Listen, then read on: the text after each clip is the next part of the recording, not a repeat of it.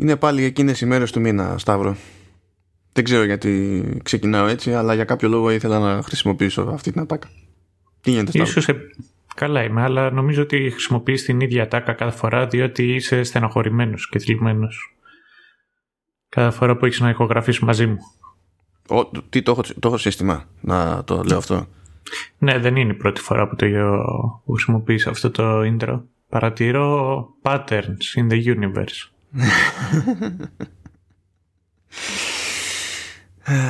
Μου άρεσε που το έφερες κατευθείαν on topic με reference που σε αυτό το στάδιο θα καταλάβουμε μόνο εμείς.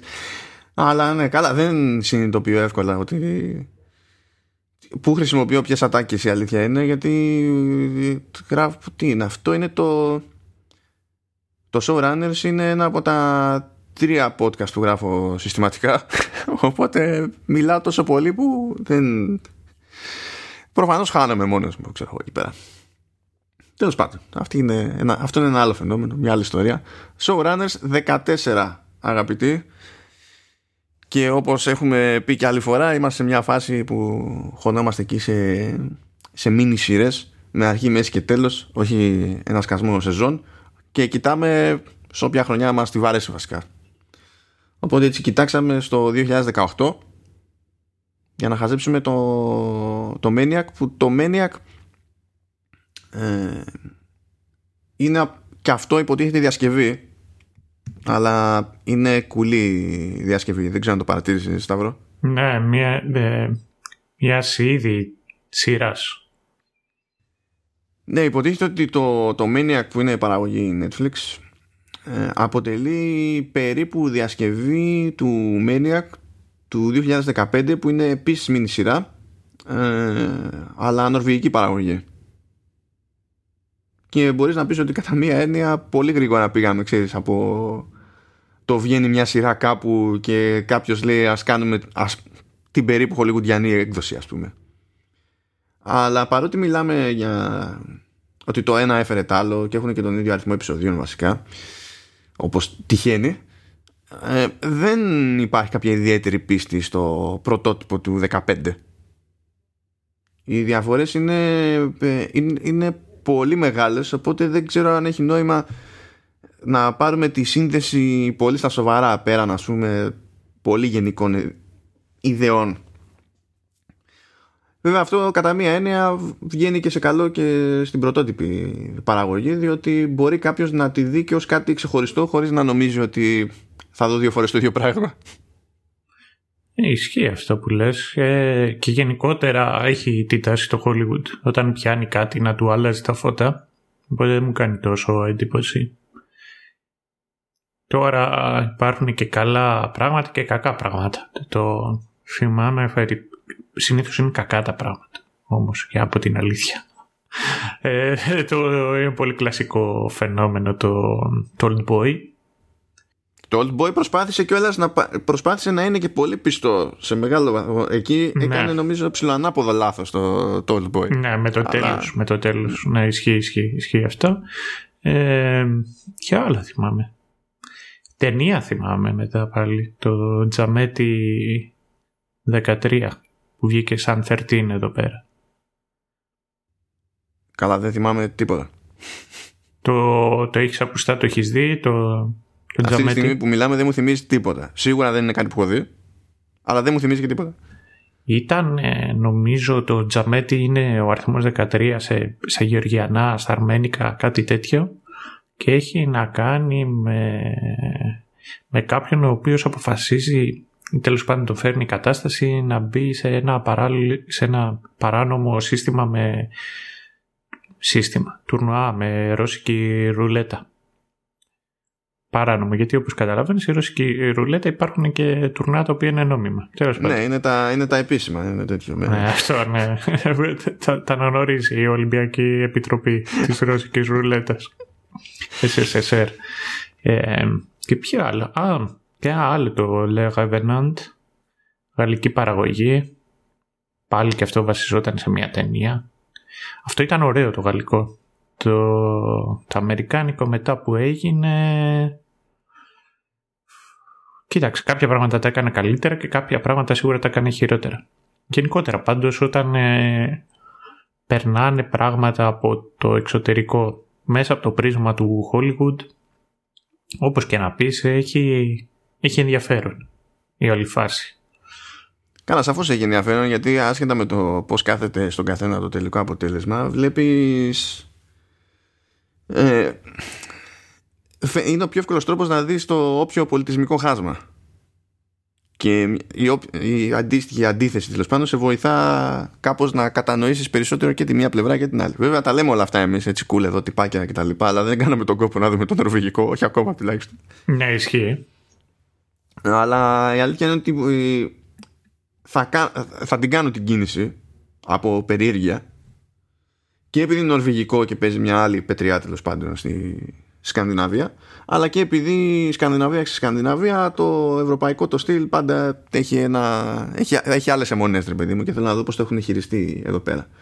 Πάντως η αμερικανική διασκευή που ανακοινώθηκε το 2010, δηλαδή βγήκε το 2018, εντάξει, αλλά ανακοινώθηκε το 2016, είχαν περάσει ξέρω εγώ κάτι μήνες από το λανσάρισμα του νορβηγικού, δεν περιμένανε καν. Και είναι στην ουσία δημιούργημα, η διασκευή του Cary Joji Fukunaga.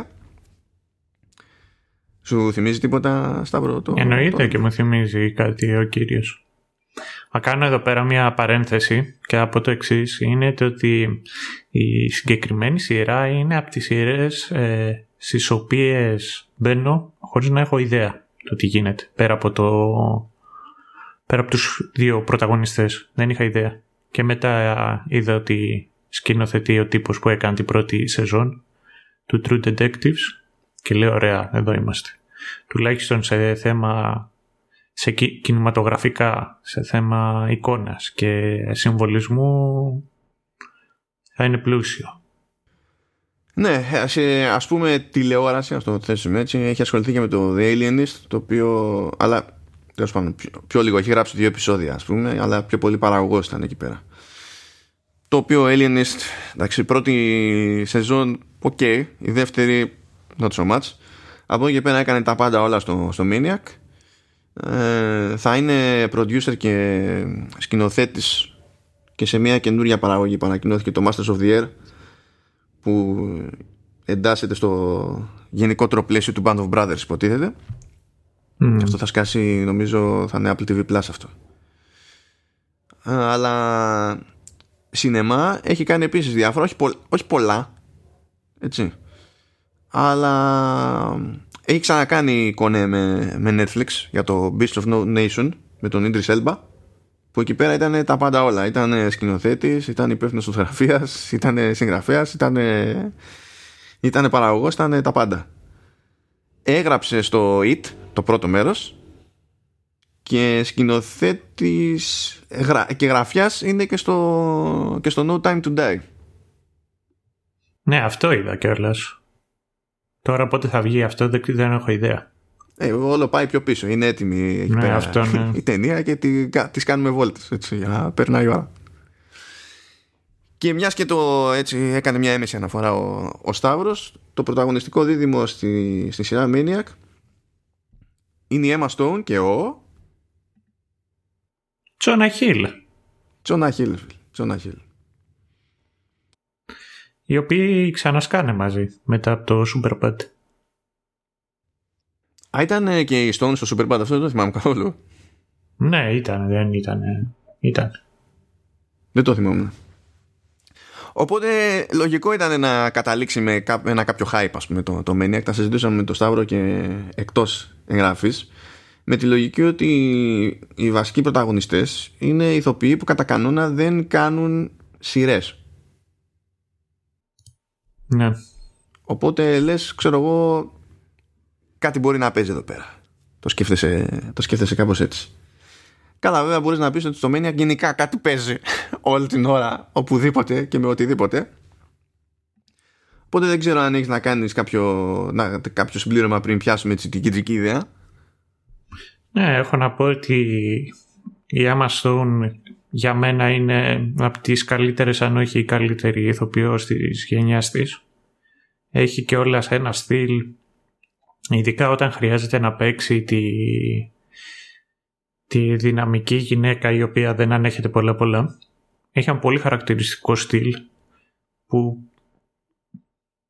δεν νομίζω ότι το έχουν πολλές και το πετυχαίνει με τόση ακρίβεια.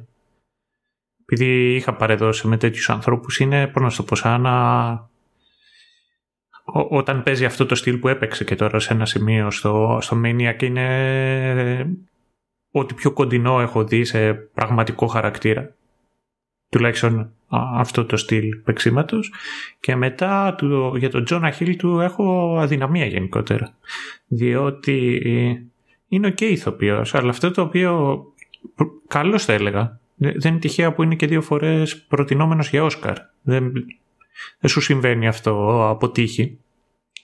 Αλλά αυτό το οποίο εκτιμώ περισσότερο στο συγκεκριμένο είναι το ότι είναι ένας άνθρωπος με φιλοδοξία. Ήταν ένας άνθρωπος ο οποίος δεν ήθελε να γίνει, να μπει σε ένα τρυπάκι που θα τον καστάρουν στους ίδιους και στους ίδιους ρόλους, και έκανε αγώνα για να πετύχει. Και έκανε και αγώνα για να φτάσει στο σημείο το οποίο θα ήθελε. Και δεν ξέρω πόσοι θα ακολουθούσαν αυτή τη ροή. Γιατί αν βάλεις με ποιους άλλους ξεκίνησε μαζί, νομίζω ότι μονάχα ο Χιλ και ο Σεθ Ρόγκεν είναι οι δύο οι οποίοι ξεφύγανε λιγάκι και αποφασίσανε να ασχοληθούν σε ένα σημείο και με πιο σοβαρά project ή πιο indie projects από τους υπόλοιπους που παίζανε τα ίδια πράγματα και επαναλαμβάνουν ξανά και τους ίδιους ρόλους. Και επίσης ένας και από τους λόγους για τους οποίους έχω αδυναμία στον Jonah Hill είναι ότι ο τύπος έχει δεχτεί άπειρο bullying και έχει δεχτεί και άπειρο bullying και του φέρονται σκατά εδώ και χρόνια και ο τύπος, αλλά και οι ίδιοι οι δημοσιογράφοι, αυτοί οι οποίοι του κάνουν συνεντεύξεις. Δεν ξέρω άμα... Τι εννοείς ο τύπος και οι δημοσιογράφοι? Ο τύπος. Ναι βρε παιδί μου, αλλά οι interviewers, να το θέσω έτσι. Το ίδιο πράγμα είναι τώρα, ίδιος κλάδος θέλω να πω. Ναι. Το θέμα είναι ότι δεν ξέρω άμα τα είχες δει ποτέ, αλλά είναι αγενής απέναντί του. Ναι, έχω πετύχει περιπτώσεις και έχω πάρει και εγώ χαμπάρι ότι είναι λες και δεν περιμένουν πώς και πώς για να μιλήσουν για το πρώην πάχος του, ξέρω εγώ. Ναι. Περιμένουν πώς και πώς. Έχει αυτό το ένα που συνέχεια το χώνουν στη συζήτηση σαν να μην υπάρχει αύριο. Και το άλλο, το κόμπλεξ που παίζει από τη μεριά του τύπου είναι το, ξέρεις, πριν έκανες κωμωδία ενώ τώρα πιο σοβαρά και τα λοιπά, ξέρω εγώ, λες και δεν είναι ηθοποιία, δεν είναι υποκριτική ας πούμε η κωμωδία, ή ότι η κωμωδία είναι χαβαλές και είναι εύκολο πράγμα να το πετύχεις, οπότε τώρα ξαφνικά ρε παιδί μου, ξέρεις τι σε έχει πιάσει και προσπαθείς να γίνεις σοβαρός ηθοποιός, έχουν ένα τέτοιο υφάκι και νομίζω ότι έχει φτάσει και σε ένα σημείο που δείχνει σε τέτοιες περιπτώσεις και ανοιχτά την ενόχληση του εκείνη την ώρα. Ναι.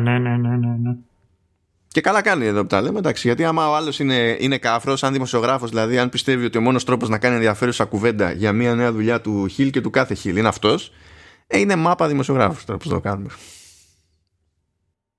Εν τω μεταξύ, τώρα πρόσφατα, λίγο πριν ξεκινήσω να δω τη σειρά, γιατί και εγώ την είδα τώρα για το συγκεκριμένο επεισόδιο, πάλι μπήκε στο στόχαστρο, γιατί ανεβάσαν φωτογραφίες που κάνει σέρφινγκ και δεν φοράει μπλούζα. Ούτε εγώ το περίμενα. Ο Χίλ έχει πάρα πολλά τατού, αλλά πάρα πολλά τατού. Και... σχολιάζαν και για τα τατού και για το σώμα του, το πώς είναι. Και βγήκε ο ίδιος και μίλησε.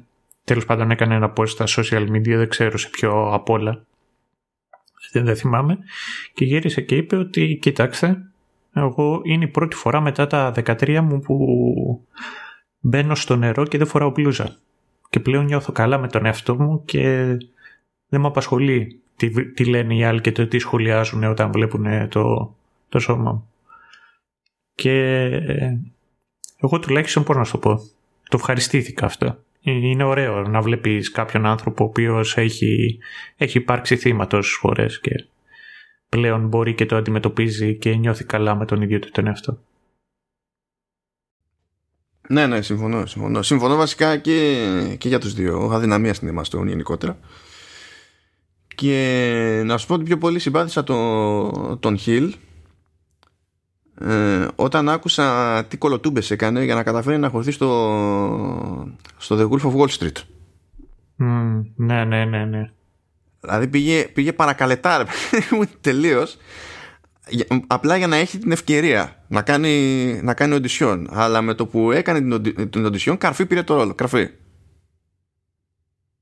Και χρειάστηκε να μπει μεσάζοντας και ιστορίες. Δηλαδή και ο μεσάζοντας στο Σκορσέζε ήταν ο Ντικάπριο. Ναι, ισχύει. Δηλαδή καθόταν και κλεγόταν στον Ντικάπριο απλά για να έχει την ευκαιρία, έτσι. Όχι για να πάρει χωστό το ρόλο, απλά τέλος πάντων να δοκιμαστώ, βρε αδερφέ. Και πήγε πετώντας στην ταινία.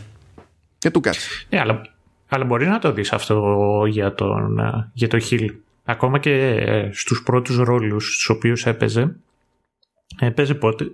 πάντα σχεδόν. Ξέρω, το Μπαφιάρι, το φίλο, ο οποίος είναι λιγάκι παχουλός και είναι έξυπνος και μιλάει πολύ. Και είναι κλασικός αυτός ο ρόλος. Δεν θα φτάσω στο σημείο να το πω και αρχέτυπο, αλλά είναι πολύ κλασικός σε τέτοιου είδους κωμωδίες. Αυτό είναι το θέμα όμως. Είναι το The Wolf of Wall Street. Μπορείς να πεις ότι σε κάποιο βαθμό είναι κωμωδία. Αλλά δεν είναι τόσο καθαρά κωμωδία όσο ήταν οτιδήποτε άλλο είχε κάνει μέχρι τότε ο Χιλ στον κινηματογράφο. Ναι.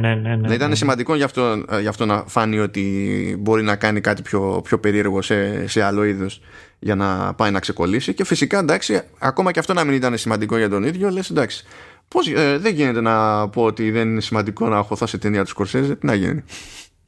Ισχύει. Και μετά να σου πω και κάτι άλλο το οποίο έκανε. Έριξε άκυρο για το hangover. Φαντάζομαι θα το ψάχνανε για τη θέση του Γαλιφιανάκη. Πολύ πιθανό, ναι. Πολύ πιθανό.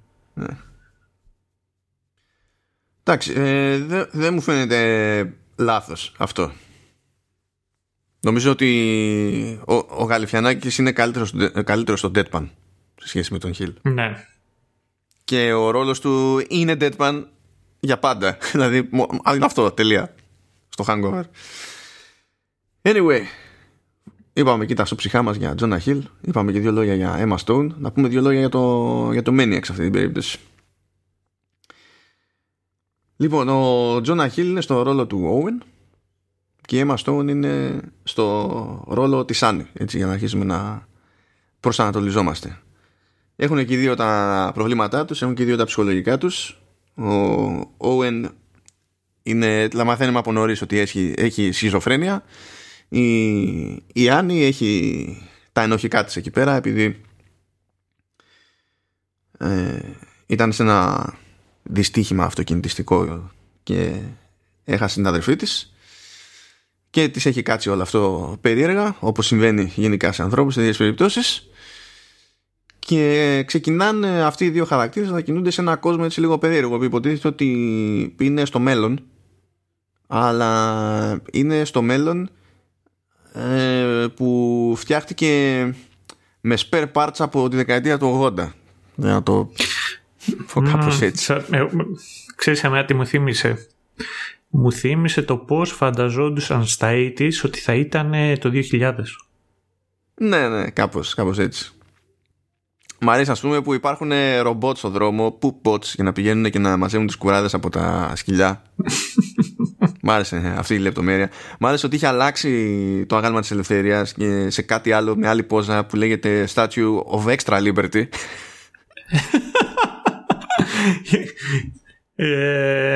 Δεν μπορείς να πεις. Αν είχε πάρει δεύτερη τετραετία ο Τραμπ, ήταν πιθανό αυτό το project. Αλλά βέβαια θα το βάζει στο Trump Tower. Ναι. Ή σε κάποιο γήπεδο γκολφ από τα δικά του. Αυτό, ναι, κάτι τέτοιο, ναι. Κατά πάσα πιθανότητα δεν θα πετύχει ούτε στη χώρα. Θα το έβαζε σε γκολφ στη Σκωτία. Αλλά ναι, έχει τέτοιες ωραίες λεπτομεριούλες. Έχει και μερικές αναφορές έμμεσες σε ανησυχίες του τώρα. Προφανώς το poopbot δεν είναι ανησυχία του τώρα. Έτσι, δεν υπάρχει κάποιο γενικότερο κοινωνικό debate για, τις, για τα σκυλοκούραδα. Αλλά έχει, ας πούμε, ένα πρόγραμμα που λέγεται AdBuddy. Και αν δεν έχεις χρήματα να πληρώσεις, ξέρω εγώ, για κάτι, ή στην τελική, άμα δεν θέλεις να πληρώσεις με χρήματα για κάτι, μπορείς να καλέσεις τον AdBuddy και είναι άτομο που έρχεται δίπλα σου και σου διαβάζει διαφημίσεις. Και ανάλογα με το τι θέλεις να πληρώσεις, επειδή υποτίθεται ότι κοστολογείται κάπως η κάθε ανάγνωση διαφήμισης, πρέπει να υποστείς και το ανάλογο πλήθος διαφημίσεων. Το οποίο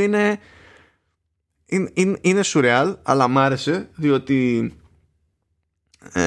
πολλά πράγματα λειτουργούν με τέτοιο σκεπτικό σήμερα, ως προς το πώς χρηματοδοτούνται, έτσι, και πόσο βασίζονται και πώς βασίζονται στη διαφήμιση. Αλλά με το που το μεταφράζει σε σκά ένας τύπος δίπλα σου και αρχίζει και σου πιπιλάει το μυαλό, γίνεται τέρμα σπούκι.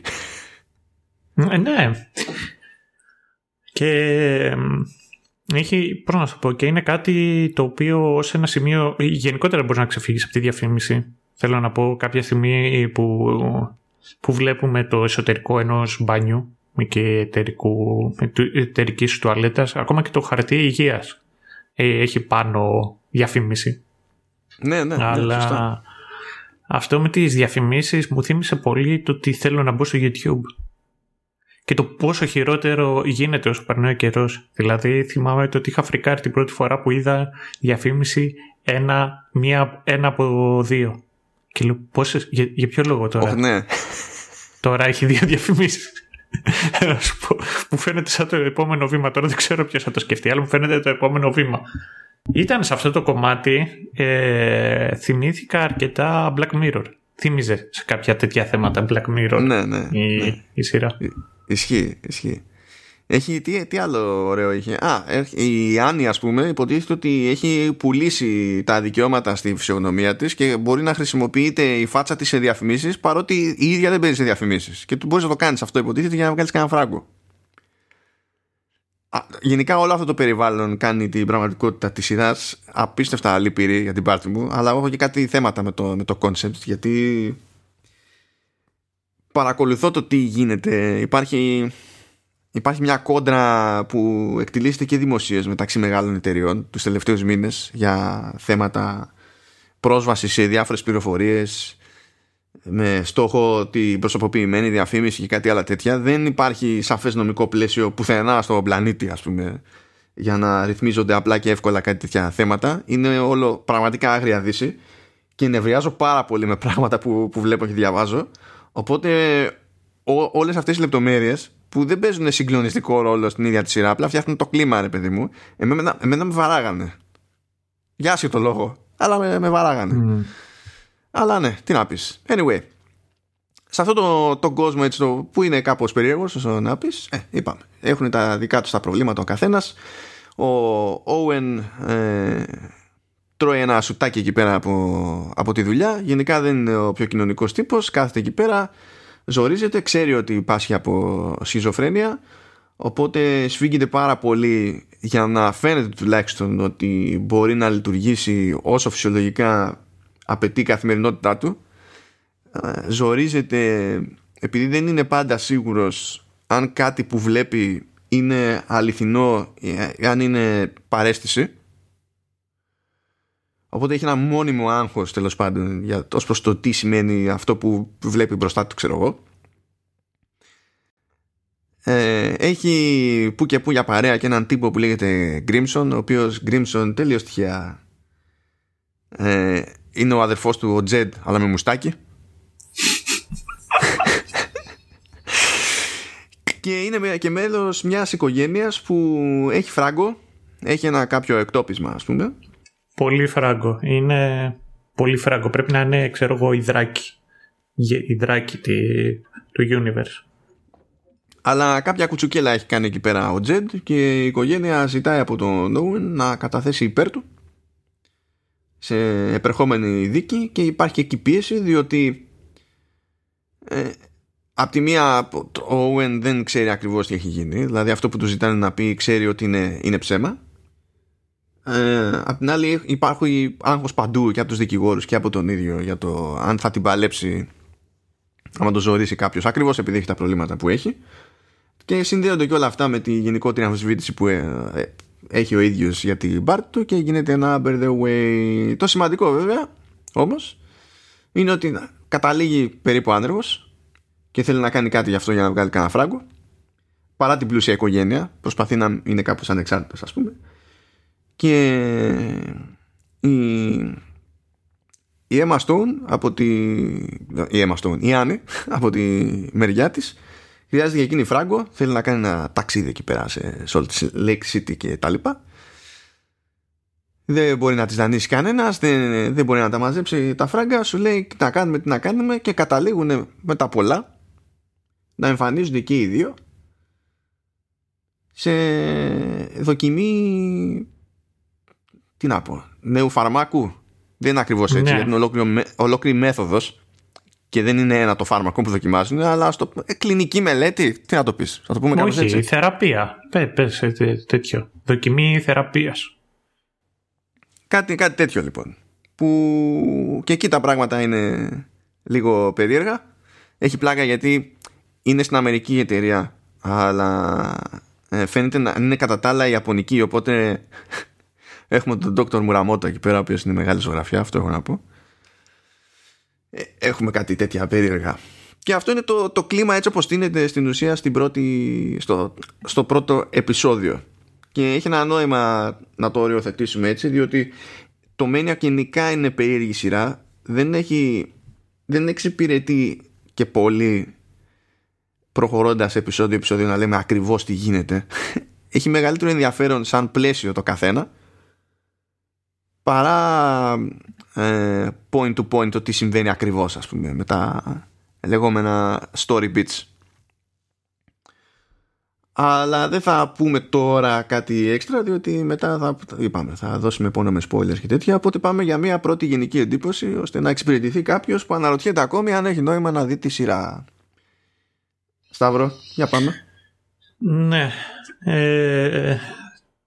Τώρα σε ποιους θα το πρότεινα? Να ξεκινήσω έτσι, για να πάρεις εσύ, φίλε ακροατή, και μια ιδέα αν, από αυτά τα οποία έχεις δει, αν σου άρεσε, αν σου αρέσουν τα ψιλογουάκι πράγματα όπως είναι, τώρα ποιο να πω, το Legion,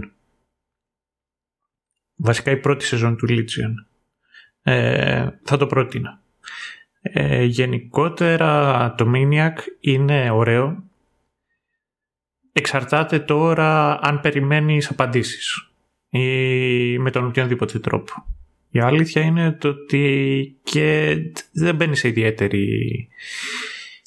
σε ιδιαίτερο κόπο η σειρά να σου εξηγήσει πολλά πράγματα, οπότε φαντάζομαι ότι αρκετοί που την έχουν δει ή θα την δουν θα μπουν σε μια διαδικασία να αναρωτιούνται αν είναι κάτι βαθύ το μήνυμα της ταινίας και της σειράς και γενικότερα το υπόβαθρο με το οποίο ασχολείται, ή αν είναι μια μπαρούφα την οποία έχασες χρόνο να το δεις. Αυτό θα σε αφήσω να το αποφασίσεις κυρίως εσύ, αγαπητέ ακροατή. Τώρα όμως είναι ωραία σειρά, διότι πιάνει κάποια νοήματα τα οποία έχουν ενδιαφέρον και τα οποία θα τα συζητήσουμε πιο μετά. Εγώ θεωρώ ότι σαν σειρά αξίζει να αφιερώσεις το χρόνο και να κάτσεις να τη δεις. Αισθητικά είναι πολύ όμορφη. Μ' αρέσει που είναι δομημένη χωρίς να ακολουθεί ένα φορμουλαϊκό τρόπο, οπότε υπάρχουν ενδιαφέροντα άλματα από επεισόδιο σε επεισόδιο, είτε μιλάμε για είδος, είτε μιλάμε σε παίξιμο πολλές φορές και σε ζάνρα. Και αυτό το οποίο μου άρεσε εμένα ιδιαίτερα είναι το ότι ανατακτά διαστήματα πηδάει σε αστιότητες, και κυρίως σε αστιότητες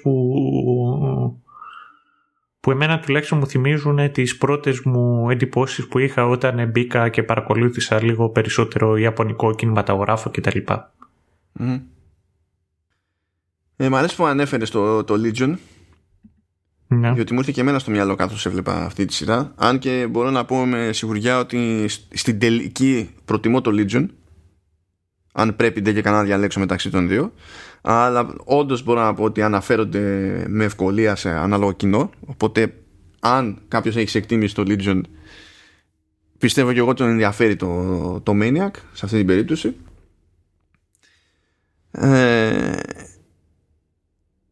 Θα πω ότι τώρα η φάση που είπες για τα νοήματα είναι λίγο περίεργο, διότι έχει λειτουργεί σε διαφορετικά επίπεδα αυτή η σειρά, σε γενικές γραμμές. Έχει πράγματα να πει πέραν από τα προφανή που κάνει ειδική προσπάθεια να πει ώρες-ώρες, αλλά ταυτόχρονα δεν είναι, για να συνεχίσουμε αυτή τη σύγκριση, δεν είναι φάση Legion που το ίδιο το νόημα που θέλει να σου μεταφέρει έχει κάποια φοβερή πολυπλοκότητα.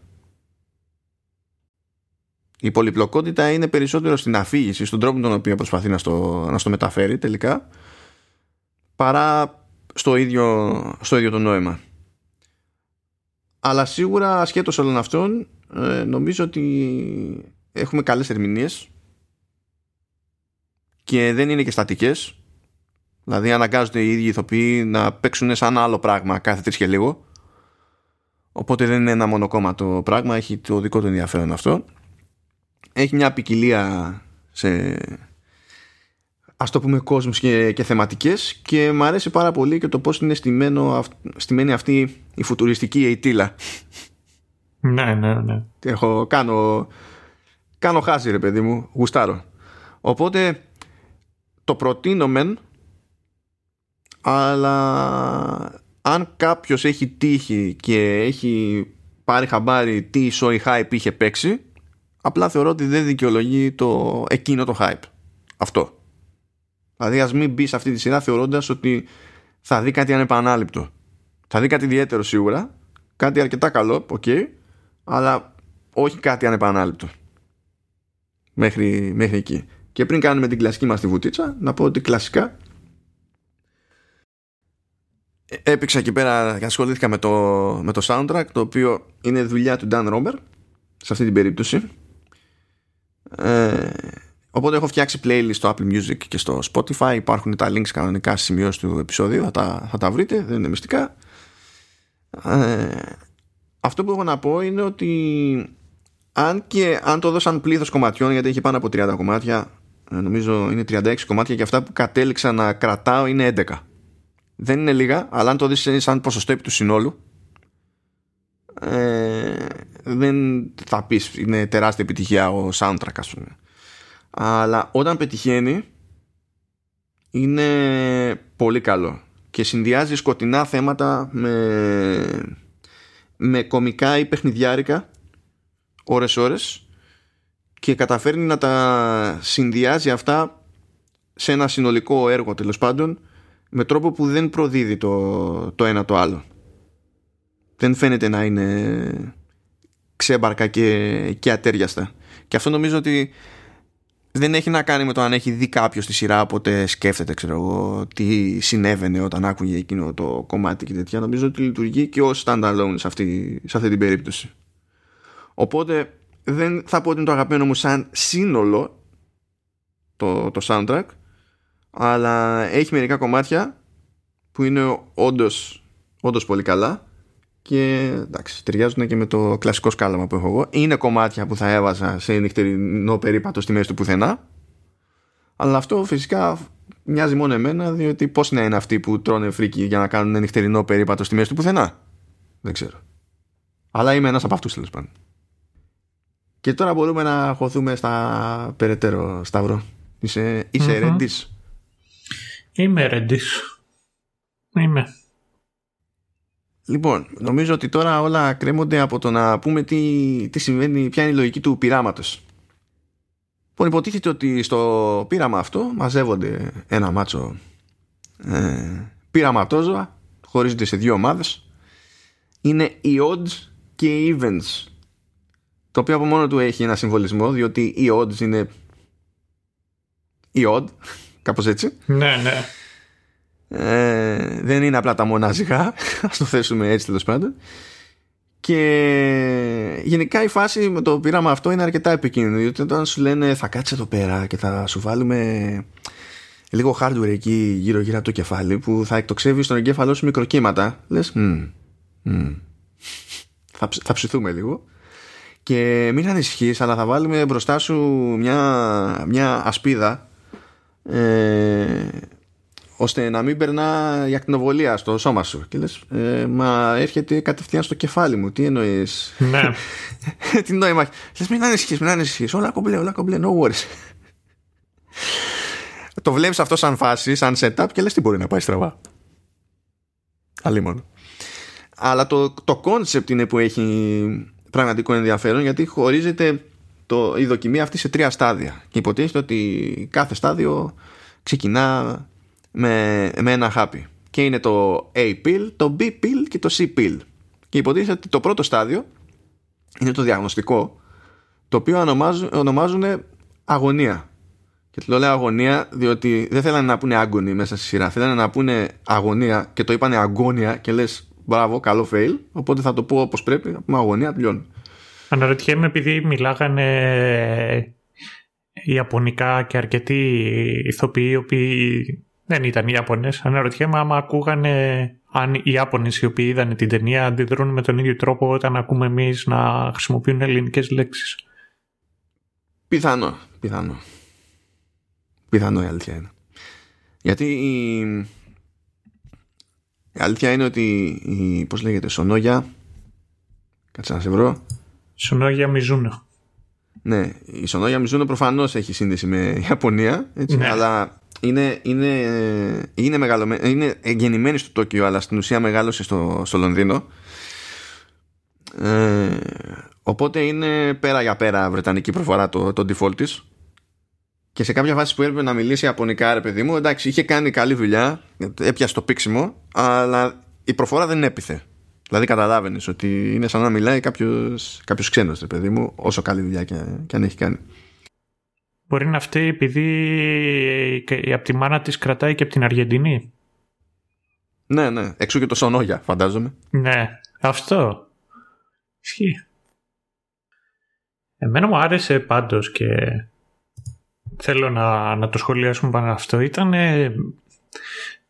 και όλα στο είναι το είδος το οποίο επιλέγει, τέλος πάντων. Δεν είναι ότι απλά βασίζεται στο πώς φανταζόντουσαν στα ήτης ότι θα ήταν τα ζήρος. Είναι ένα συγκεκριμένο είδος science fiction, το οποίο θεωρώ ότι κολλάει εκεί πέρα το Maniac, το οποίο λέγεται cassette futurism. Και αυτό έχει να κάνει με μια υποκουλτούρα κατά τη διάρκεια, σε έναν κόσμο που μεγάλες εταιρείες και απολυταρχικά καθεστώτα καταπιέζουν τον κόσμο και βασίζεται η εξουσία πάρα πολύ στους υπολογιστές και σε αυτά τα θέματα. Και αυτό το οποίο από τη μία δεν ξέρω αν το κατάλαβα, δεν ξέρω αν βασίζεται σε κάποιο συγκεκριμένο είδος ή το οτιδήποτε, ή αν ήταν κάτι τυχαίο, είναι το πώς επιλέγουν ουσιαστικά η εταιρεία αυτή η φαρμακευτική να είναι η ιαπωνική. Υπάρχει κάποιος συγκεκριμένος λόγος? Είναι ίσως μια αιμονή η οποία υπήρχε εκείνη την εποχή με την Ιαπωνία? Μπορεί να είναι και η σύνδεση που υπάρχει με την Ιαπωνία από τους συντέλεστες της σειράς, ή μπορεί και όλες και να είναι επειδή το έχουμε συνηθίσει. Μπορεί να είναι και κάποιο τρόπο. Οι σκληροί Ιάπωνες οι οποίοι δεν διστάζουν να κάνουν και κάποια πειράματα, και οι γενικότεροι. Με το μυστηριώδη επικεφαλής εταιρείας που λέγεται Γιόντα, οι σκληροί Ιάπωνες. Ναι, αυτό ναι. Αυτό δεν έπιασα ακριβώς. Ναι. Πάντως κάτσε τώρα, γιατί κάπως πρέπει να εξηγήσουμε τη διαδικασία, έτσι, γιατί ξεφύγαμε. Ναι. Έχουμε λοιπόν μια διαδικασία που έρχεται σε 3 στάδια. Και το κάθε στάδιο ξεκινάει με ένα διαφορετικό χάπι και μετά ψήσιμο στα μικροκύματα.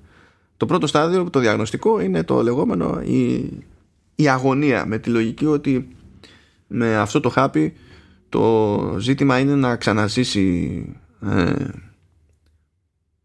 το πειραματόζω, ας το πούμε έτσι, τις χειρότερες του και τις πιο δυσάρεσες του αναμνήσεις. Στην ουσία είναι ένα στάδιο στο οποίο προσπαθεί να διαπιστωθεί ποιο είναι το μεγαλύτερο ψυχολογικό τραύμα, ας πούμε, που μπορεί να έχει κάποιος. Στο δεύτερο στάδιο, με το B, που υποτίθεται είναι το behavioral, το σύστημα προσπαθεί να δει ποιες είναι οι άμυνες που έχει χτίσει το μυαλό, ας το πούμε έτσι, αλλά στην ουσία μιλάμε για ψυχολογία. Ποιες είναι οι άμυνες που έχει χτίσει με βάση αυτό το τραύμα, διότι υποτίθεται ότι αν δεν δεις ποιοι είναι αυτοί οι μηχανισμοί που πρέπει να χειραγωγηθούν ή στην ουσία να διαλυθούν, τότε δεν μπορείς να κάνεις τίποτα ιδιαίτερο. Και με το τρίτο, το happy, που είναι το στάδιο κομφρέξια, εν τω μεταξύ έψαχνα αυτόν τον όρο, δεν το πέτυχα κάπου συγκεκριμένα για να... Νομίζω ότι είναι απλά πορτμαντό που λένε, επειδή λέει είναι confrontation and acceptance. Και νομίζω ότι απλά έχουν μπλέξει το confrontation με το acceptance because reasons και το βγάλαν έτσι. Και σε αυτή την περίπτωση γίνεται παρέμβαση πάλι, ώστε να φτιάξεις και καλά νέα neural pathways που είναι πιο υγιή. Αυτό βασίζεται στην ιδέα ότι μεγαλώνοντας ο εγκέφαλος φτιάχνει όντως κάποια λεγόμενα νευρονικά δίκτυα, επειδή μαθαίνει να αντιμετωπίζει πληροφορία με κάποιο τρόπο ανάλογα με τις εμπειρίες του καθενός, και αυτά διατηρούν μια κάποια, ας πούμε, πλαστικότητα, η οποία μειώνεται με την πάροδο του χρόνου όσο μεγαλώνει ο άνθρωπος, αλλά δεν χάνεται τελείως όπως έχει διαπιστωθεί. Οπότε θεωρητικά μπορούμε να πούμε ότι και στον πραγματικό κόσμο, τέλος πάντων, υπάρχει ένα περιθώριο να πεις ότι ξεφεύγω από ένα στεγανό που έχω συνηθίσει ότι είναι χαρακτηριστικό του εαυτού μου, και μπορώ να λειτουργήσω κάπως αλλιώς σε σκέψη και ψυχολογία. Βέβαια όλο αυτό είναι, ξέρεις, πολύ, πολύ high-end stuff. Και ναι, όλα αυτά γίνονται καθώς, γιατί ωραία τα παίρνουν τα χάπια σε κάθε περίπτωση, έτσι. Όλοι είναι συνδεδεμένοι όμως με έναν υπολογιστή, ο οποίος είναι το στερεοτυπικό mainframe της εποχής. Πολλά κουμπάκια, πολύ Star Wars, πολλά φωτάκια, και υποτίθεται ότι παίζει AI από πίσω, που καταγράφει τις αναμνήσεις και τις εμπειρίες που ζουν οι άλλοι μες στο μυαλό τους στο στάδιο της δοκιμής, και με βάση αυτά τα δεδομένα είναι που παίρνει αποφάσεις για το πώς έχει νόημα να προχωρήσει στο επόμενο στάδιο με τον καθένα. Και αυτό είναι το γενικό πλαίσιο. Πάνω σε αυτό κουμπώνει οτιδήποτε άλλο συμβαίνει στη σειρά, σχεδόν για όλα τα επεισόδια, αν δεν ξέρω εγώ, πλην του τελευταίου, ας το πούμε έτσι. Μιας και είπαμε για AI, έτσι, καταλαβαίνετε, ο υπολογιστής έχει όνομα, λέγεται GRTA, το οποίο το βλέπεις και λες, δεν μπορεί, αυτό Γκρέτα θα είναι. Και Γκρέτα είναι, αν και χαϊδευτικά το λένε Γκέρτη. Και ο υπολογιστής αυτός έχει μια ειδική, τέλος πάντων, σχέση με τον δόκτορα Μουραμότο, ο οποίος αράζει και του διαβάζει ποίηση. Έχει αυτό το τέτοιο.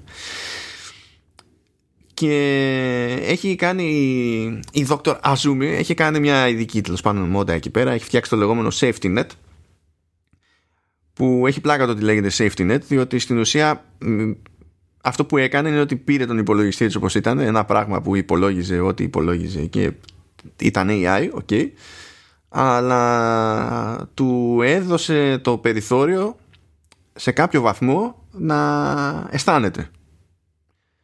Τώρα, Σταύρο, ναι, νομίζω ότι είναι η φάση που όταν κάποιος πετάγεται και λέει έχω έναν υπολογιστή και τρέχει AI, τι μπορώ να κάνω για να πάει καλύτερα το πείραμα?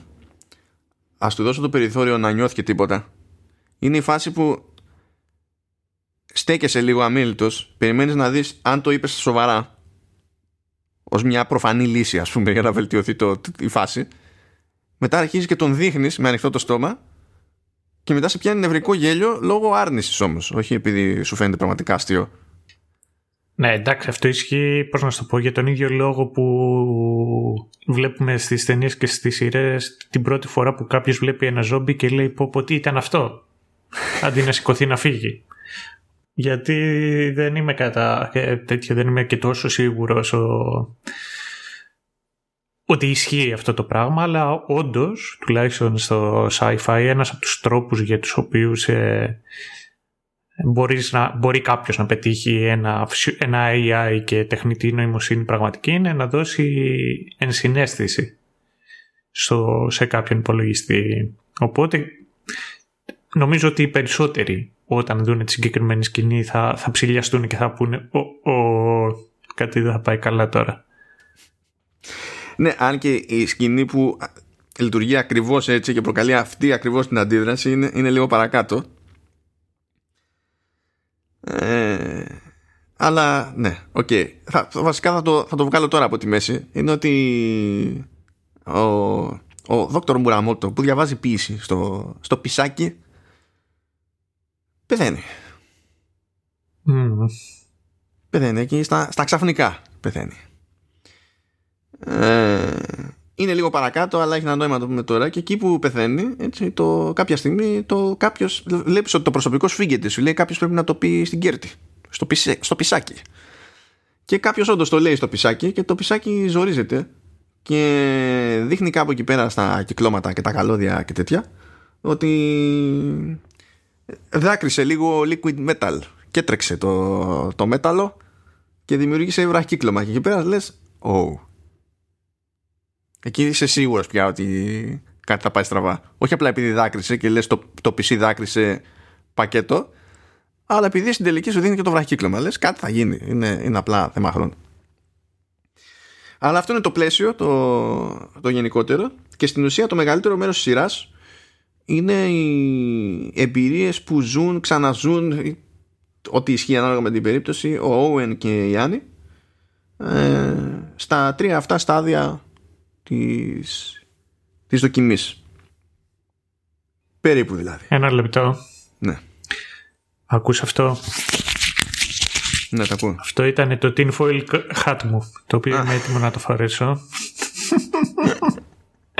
Έχουν κωδικές ονομασίες ο Owen και η Άννη. Και ο Owen είναι το νούμερο 1 και η Άννη είναι το νούμερο 9. Ναι. Τα γράμματα των ονομάτων τους υπάρχουν μέσα στα γράμματα των αριθμών. Owen 1. Ναι, και Άννη 9. Αλλά δεν ταιριάζουν ακριβώς, αλλά βγαίνει. Το ξέρω, ναι, αλλά δεν πειράζει. Εμένα με το tin foil hat μου βγάζουν όλα νόημα. Κάτσαμε τώρα. Εντάξει. Το βγάζω, τώρα συνεχίζουμε. Αποδέχομαι. Λοιπόν, παίζει μια ματσακονιά εκεί πέρα. Ο Owen δεν παίρνει το χάπι. Κάνει ότι παίρνει το χάπι. Ενώ η Άννη το παίρνει. Να πούμε λίγο εκεί πέρα για τη φάση με τον Owen. Υποτίθεται ότι δεν παίρνει το χάπι επειδή μπήκε στη δοκιμή πιστεύοντας ότι η Άννη δεν είναι κάποιο τυχαίο πρόσωπο, γιατί πετύχαινε σε διαφημίσεις και τα λοιπά. Δεν ξέρει τι είναι πραγματικό και τι όχι. Και ο φανταστικός αδερφός του Grimson του είχε πει ότι θα σκάσει κάποια πράκτορας και θα του δώσει οδηγίες γιατί πρέπει να σώσει τον κόσμο και τα λοιπά. Οπότε σκάλωσε ο Owen ότι η Άννη είναι αυτό το άτομο. Η Άννη, χωρίς να ξέρει όλη αυτή την ιστορία, επειδή κινδύνευε να φάει σούτ από τη δοκιμή, στην ουσία του είπε κάποια πράγματα που φάνηκε να ταιριάζουν με αυτή τη φαντασία του Owen. Οπότε ο Owen δεν πήρε το χάπι, θεωρώντας ότι πρέπει να μείνει alert, τέλος πάντων, ώστε να κάνει ό,τι θα του πει η Άννη. Η Άννη βέβαια το πήρε το χάπι. Οπότε τη βλέπουμε στο πρώτο στάδιο να βυθίζεται στην ανάμνηση του ταξιδιού που είχε με την αδερφή της, που οδήγησε στο αυτοκινητιστικό δυστύχημα και το θάνατο της αδελφής της που λέγεται Έλλη. Και βλέπουμε ότι είχαν μια περίεργη σχέση τέλος πάντων και μας δίνει ένα στίγμα για την Άννη γενικότερα, αλλά και για το τραύμα που της έχει μείνει. Είπαμε ο Owen γιούχου, γιατί δεν χαπακώθηκε το παιδί. Τώρα μετά από αυτό το στάδιο υποτίθεται ότι έχουμε μια κάποια αξιολόγηση. Σου λέει ότι ωραία, μέσα έχουμε τα δεδομένα από την Κέρτη, αλλά τώρα θα σε ρωτήσουμε εμείς να μας πεις τι έγινε και τα λοιπά, για να δούμε αν αυτά τα δεδομένα, αυτά που θα μας πεις εσύ ταιριάζουν με τα δεδομένα που έχουμε. Και προφανώς η Άννη έχει να διηγηθεί κάποια πράγματα, ο Όουεν έχει να φανταστεί, να προσποιηθεί ότι διηγείται κάποια πράγματα, αλλά νομίζω ότι εδώ πέρα έχει γούστο λίγο ένα σύστημα. Υποτίθεται ότι καθώς λες αυτά που είναι να πεις, βλέπεις μπροστά σου ένα μετρητή που είναι στην κλίμακα του 10 υποτίθεται, και εσύ πρέπει να πιάσεις τουλάχιστον 9,2, ώστε να πείσεις, ρε παιδί μου, ότι αυτά που λες ταιριάζουν όντως επαρκώς με τα δεδομένα που συγκεντρώθηκαν. Και λέω ότι έχει ενδιαφέρον η διαδικασία αυτή, διότι γίνεται κάτι το οποίο είναι τελείως λάθος για την περίσταση. Εσύ που έχεις να διηγηθείς τι είδες, κάθεσαι αντικριστά με τον μετρητή και τον βλέπεις να ανεβοκατεβαίνει, που προφανώς σου δημιουργεί με τη μία ένα κάποιο άγχος για το αν πιάνεις το σκορ που πρέπει ή όχι. Και κάθε φορά που θα πεις κάτι, ακόμη και αν εσύ το πιστεύεις τα αλήθεια, ξέρω εγώ, άμα δεις το σκορ να κατεβαίνει, αρχίζεις να αμφισβητείς την πάρτι σου. Και ενώ η σκηνή, σαν σκηνή με τον καθένα, και ο διάλογος δεν είναι απαραίτητα βάναυσος, θεώρησα ότι το setting αυτό ήταν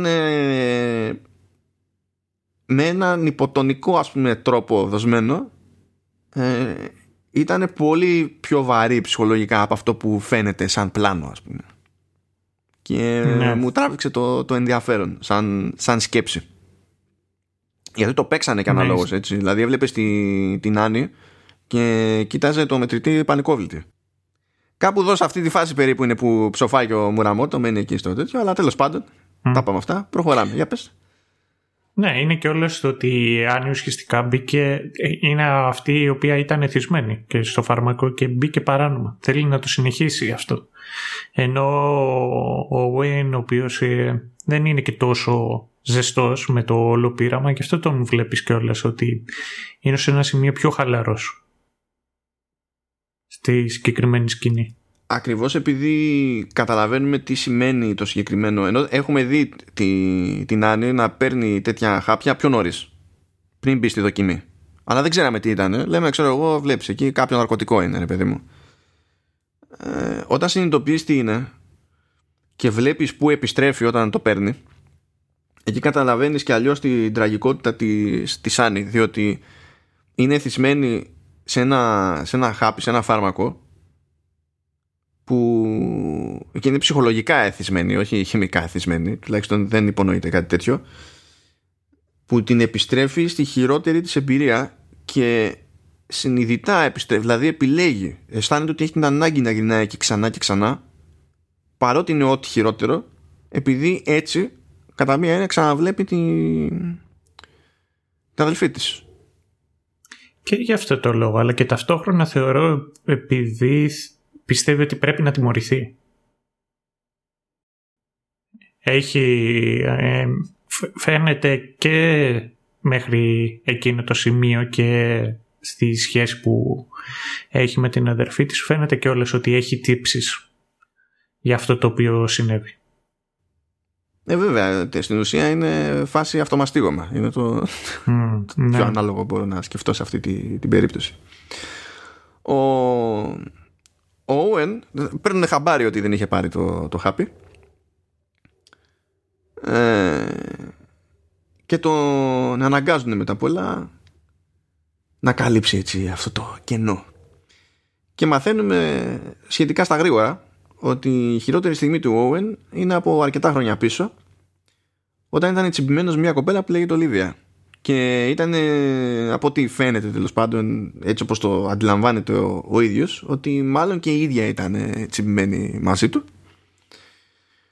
Αλλά θυμάται ότι τότε είχε ένα επεισόδιο, τότε ήταν που εκδηλώθηκε στην ουσία η σχιζοφρένειά του, και είχε σκαλώσει και άρχισε να της φωνάζει και να λέει πράγματα που δεν είχαν επαφή με την πραγματικότητα κτλ. Οπότε για αυτόν το τραγικό ήταν ότι απ' τη μία βρέθηκε ένας άνθρωπος να ενδιαφερθεί για τον ίδιο, ένας άνθρωπος που θα προτιμούσε να είχε δίπλα του, και η πάθησή του φρόντισε να τον στείλει μακριά τον άνθρωπο, οπότε και ο ίδιος αισθάνεται ενοχές για αυτό το πράγμα. Και έτσι στην ουσία καταλήγουμε εκεί στο... και ξεπερνούμε το πρώτο στάδιο της δοκιμής. Δεν ξέρω αν έχεις να πεις κάτι άλλο για το πρώτο αυτό στάδιο, διότι μετά κάνουμε, τι να πω, reality hopping. Ναι, και νομίζω ότι εκεί έχει και το περισσότερο ενδιαφέρον κιόλας η ίδια η σειρά. Αυτό το οποίο έχω να σχολιάσω τέλος πάντων μέχρι εκείνη τη στιγμή είναι ο κόσμος κυρίως στον οποίο ζουν οι άνθρωποι και το πώς αυτός ο κόσμος έχει να κάνει με την απομόνωση με τον οποιονδήποτε τρόπο και αν είναι αυτό. Βλέπεις φερειπίν ότι η γειτόνισσα του Owen που γυρίζει εκεί της μιλάει αυτός έχοντας μια διάθεση να έχει μια οποιαδήποτε επαφή και εκείνη γυρίζει και τον βρίζει. Είναι επίσης η δυνατότητα να νοικιάσεις ένα φίλο ο οποίος θα πάρει ένα σενάριο και θα το ακολουθήσει και θα νιώσεις εσύ ότι έχεις μια σύνδεση. Αλλά το καλύτερο πράγμα απ' όλα ήταν αυτές οι κάψουλες απομόνωσης, το οποίο θεωρώ ότι άνετα γινόταν προϊόν της Apple. Isolate. Και... τώρα μου θύμισες κάτι. Ολοκλήρωσε να συμπληρώσω κάτι για το χώρο εκεί πέρα που είναι και οι κάψουλες. Εννοώ που είναι ο πατέρας της Σάνι μέσα σε αυτή την κάψουλα. Α, εκείνες λες, ναι, που νομίζω ότι δεν εξηγείται ποτέ ακριβώς γιατί είναι εκεί. Είναι εκεί διότι και αυτός, όπως και η κόρη του, είχε πρόβλημα από το τραύμα. Επειδή μαθαίνεις από την αρχή και μάλιστα στο επεισόδιο που τώρα είπε στην πλοκή ότι η μητέρα της Άννη είχε και εκείνη ψυχολογικά προβλήματα και αποχώρησε και τους άφησε μόνους. Και ήταν αυτή η απώλεια. Και ήταν κάτι το οποίο ο ίδιος κατηγορούσε, φαντάζομαι, τον εαυτό του και δεν μπορούσε να το δεχτεί. Και μετά ήρθε και ο θάνατος της κόρης του και γι' αυτό κλείστηκε μέσα σε αυτή την κάψουλα. Και μια μικρή παρένθεση. Έχω επίσης μεγάλη εκτίμηση την ηθοποιό η οποία παίζει την αδερφή της Άννη. Ναι, δεν ξέρω, ποτέ δεν θυμάμαι το όνομά της, αλλά την έχω δει και αλλού και την έχω και εγώ σε εκτίμηση. Εγώ την έχω πολύ σε εκτίμηση στο τέτοιο, πώς το λένε, στο Ozark, το οποίο τη θεωρώ ωραία σειρά. Είναι ωραία σειρά το Ozark. Αλλά για πες τώρα εσύ για τις κάψουλες, τι θυμήθηκες? Στο χώρο που γίνεται, που είναι όλοι μαζεμένοι, κλεισμένοι εκεί και γίνεται η δοκιμή, νόμιζα ότι αναφερόσουν σε αυτές τις κάψουλες όπου πηγαίνουν και κοιμούνται, ξέρω εγώ, ή αράζουν σε κάποια φάση να κάνουν διάλειμμα. Μα και συγγνώμη, αλλά και εκεί φαίνεται η απομόνωση της σύγχρονης κοινωνίας, γιατί πέρα από ότι αυτοί πρέπει να το κάνουν και έτσι, ακόμα και οι δύο οι επιστήμονες οι οποίοι είναι επικεφαλής κοιμούνται σε συρτάρια, σε κάψουλες συρτάρια. Mm-hmm. Και εκεί νομίζω συνεχίζει ο συμβολισμός για την απομόνωση στην οποία μπορεί να ζήσει κάποιος. Εκεί δεν είμαι σούπερ σίγουρος, δηλαδή για τους ίδιους τους συμμετέχοντες, ναι, γιατί είναι φτιαγμένος ο χώρος αυτός να είναι πολύ στριμωγμένος. Αλλά για το παράδειγμα των επιστημόνων που λες, μπαίνουν μέσα σε κάψουλες που είναι, έχουν διαστάσεις κρεβατιού, τα πούμε έτσι, δεν είμαι σίγουρος ότι υπάρχει τόσο βαθιά σκέψη, με πιο σκεπτικό ότι μπορεί και αυτό να είναι αναφορά στην Ιαπωνία πάλι, με κάψουλ hotels και τέτοια, ρε παιδί μου, έτσι. Ισχύει, αλλά θυμάμαι μια τάκα τέλος πάντων που απευθύνονται στην Dr. Azumi και της λένε «Thank you for bracing the outside world. Και δείχνει μια, πώς να το πω, ένας φόβος που έχει τουλάχιστον αυτός ο χαρακτήρας στο να βγει εκτός του εργαστηρίου και εκτός του κτίριου. Αλλά τέλος πάντων. Ναι, συγκεκριμένα υποτίθεται ότι έχει πρόβλημα. Εντάξει, ισχύει η Azumi. Αλλά θέλω να πω ότι σε εκείνο το χώρο που είναι εκείνες οι, ας το πούμε, κάψουλες γύρω-γύρω και στη μέση όμως έχει ένα τραπέζι που μαζεύονται εκεί, τρώνε εκεί κτλ. Αν το δεις αυτό σαν στήσιμο, θυμίζει το mess hall από το Νοστρόμο στο πρώτο Alien. Ναι, σίγουρα. Και ταιριάζει στο ύφος αυτό και το στυλ της τεχνολογίας που βλέπουμε σε αυτή τη σειρά, που είναι παλιωμοδίτικα φουτουριστικό, και ταιριάζει και με το κόνσεπτ ότι έχεις παρεδώσει με κάποιο AI, όπως ήταν η Mother στο σκάφος Νοστρόμο. Ναι. Που είναι εκεί για να σε βοηθήσει, αλλά παίζει και κάτι περίεργο. Και αν αυτό έγινε συνειδητά, επειδή δεν συνεισφέρει κάτι από μόνο του αυτό σαν επιλογή, πέραν του να είναι reference, ας πούμε, σαν στήσιμο, έτσι, όχι ως προς το ρόλο που έχει το κάθε τι εκεί μέσα. Δηλαδή μου κάνει φοβερή εντύπωση. Δηλαδή υπάρχει ένα ενδεχόμενο να είναι κάπου εκεί μέσα ένα τιτάνιο fanboy του Elliot, και απλά για αυτό το λόγο εγώ είμαι σίγουρος. Είμαι σίγουρος ότι υπάρχει τιτάνια fanboy του Alien εκεί μέσα. Εντάξει. Καλά, άρα εντάξει, δεν είμαι παράνομος. Ναι, δεν είναι πολύ λογική αυτή η τέτοια σκέψη. Ας συμφωνήσω μαζί σου. Κουλ. Τώρα φαντάζομαι, ναι, ήρθε η ώρα για το... Υποτίθεται ότι μπαίνουμε στη δεύτερη φάση, έτσι, με το B. Είμαστε στο B. Και εκεί πέρα γίνονται διάφορα περίεργα, διότι υποτίθεται ότι σε βάζει το σύστημα σε ένα φανταστικό περιβάλλον με διαφορετική ταυτότητα για τον καθένα. Εσύ αισθάνεσαι ότι είσαι μέρος αυτής της πραγματικότητας. Δεν σου φαίνεται κάτι δηλαδή ότι παίζεις ρόλο. Δεν το συνειδητοποιείς. Και υποτίθεται ότι αυτή η εμπειρία είναι ξεχωριστή για τον καθένα. Και βασίζεται βέβαια στο πρώτο στάδιο που υποτίθεται ότι ξέρει τι σε βασανίζει, γιατί φροντίζει αυτό το σενάριο, το δεύτερο στο οποίο καταλήγεις, να έχει συμβολισμούς και αναφορές στο προσωπικό σου ψυχολογικό τραύμα, χωρίς να το προσομοιώνει ακριβώς. Και υποτίθεται ότι έτσι ψάχνει το σύστημα να δει με τις αντιδράσεις του, τέλος πάντων, ποιες είναι οι άμυνες που έχεις και να δράσει αναλόγως. Αλλά σε αυτό το στάδιο έχουμε ένα περίεργο πραγματάκι που συμβαίνει για τα δεδομένα του πειράματος. Είναι ότι ο Owen και η Άννη, αντί να είναι ο καθένας ξεχωριστά στην πάρτι του, στην δική του ιστορία, καταλήγουν να είναι μέρος ίδιας ιστορίας, παρότι δεν έχουν κάποια πρώτερη σύνδεση στα αλήθεια. Και υποτίθεται ότι αυτό θεωρείται πρόβλημα και από τους ερευνητές που είναι εκεί και τρέχουν το πείραμα. Και σε αυτές τις περιπτώσεις έχουν και υποτίθεται κάποιες δικλείδες, κάποια συστήματα, ώστε να προσπαθούν να σε βγάζουν, τέλος πάντων, από την ιστορία του άλλου. Όχι με φοβερή επιτυχία πάντα, αλλά τέλος πάντων. Εδώ είναι που αρχίζουμε και συνειδητοποιούμε ότι κάτι έχει παιχτεί με το σύστημα που δάκρυσε, κάτι παίζει με αυτούς τους δύο πιο συγκεκριμένα. Και καταλήγουν ως Μπρους και Λίντα, που είναι ζευγάρι, είναι παντρεμένοι άνθρωποι,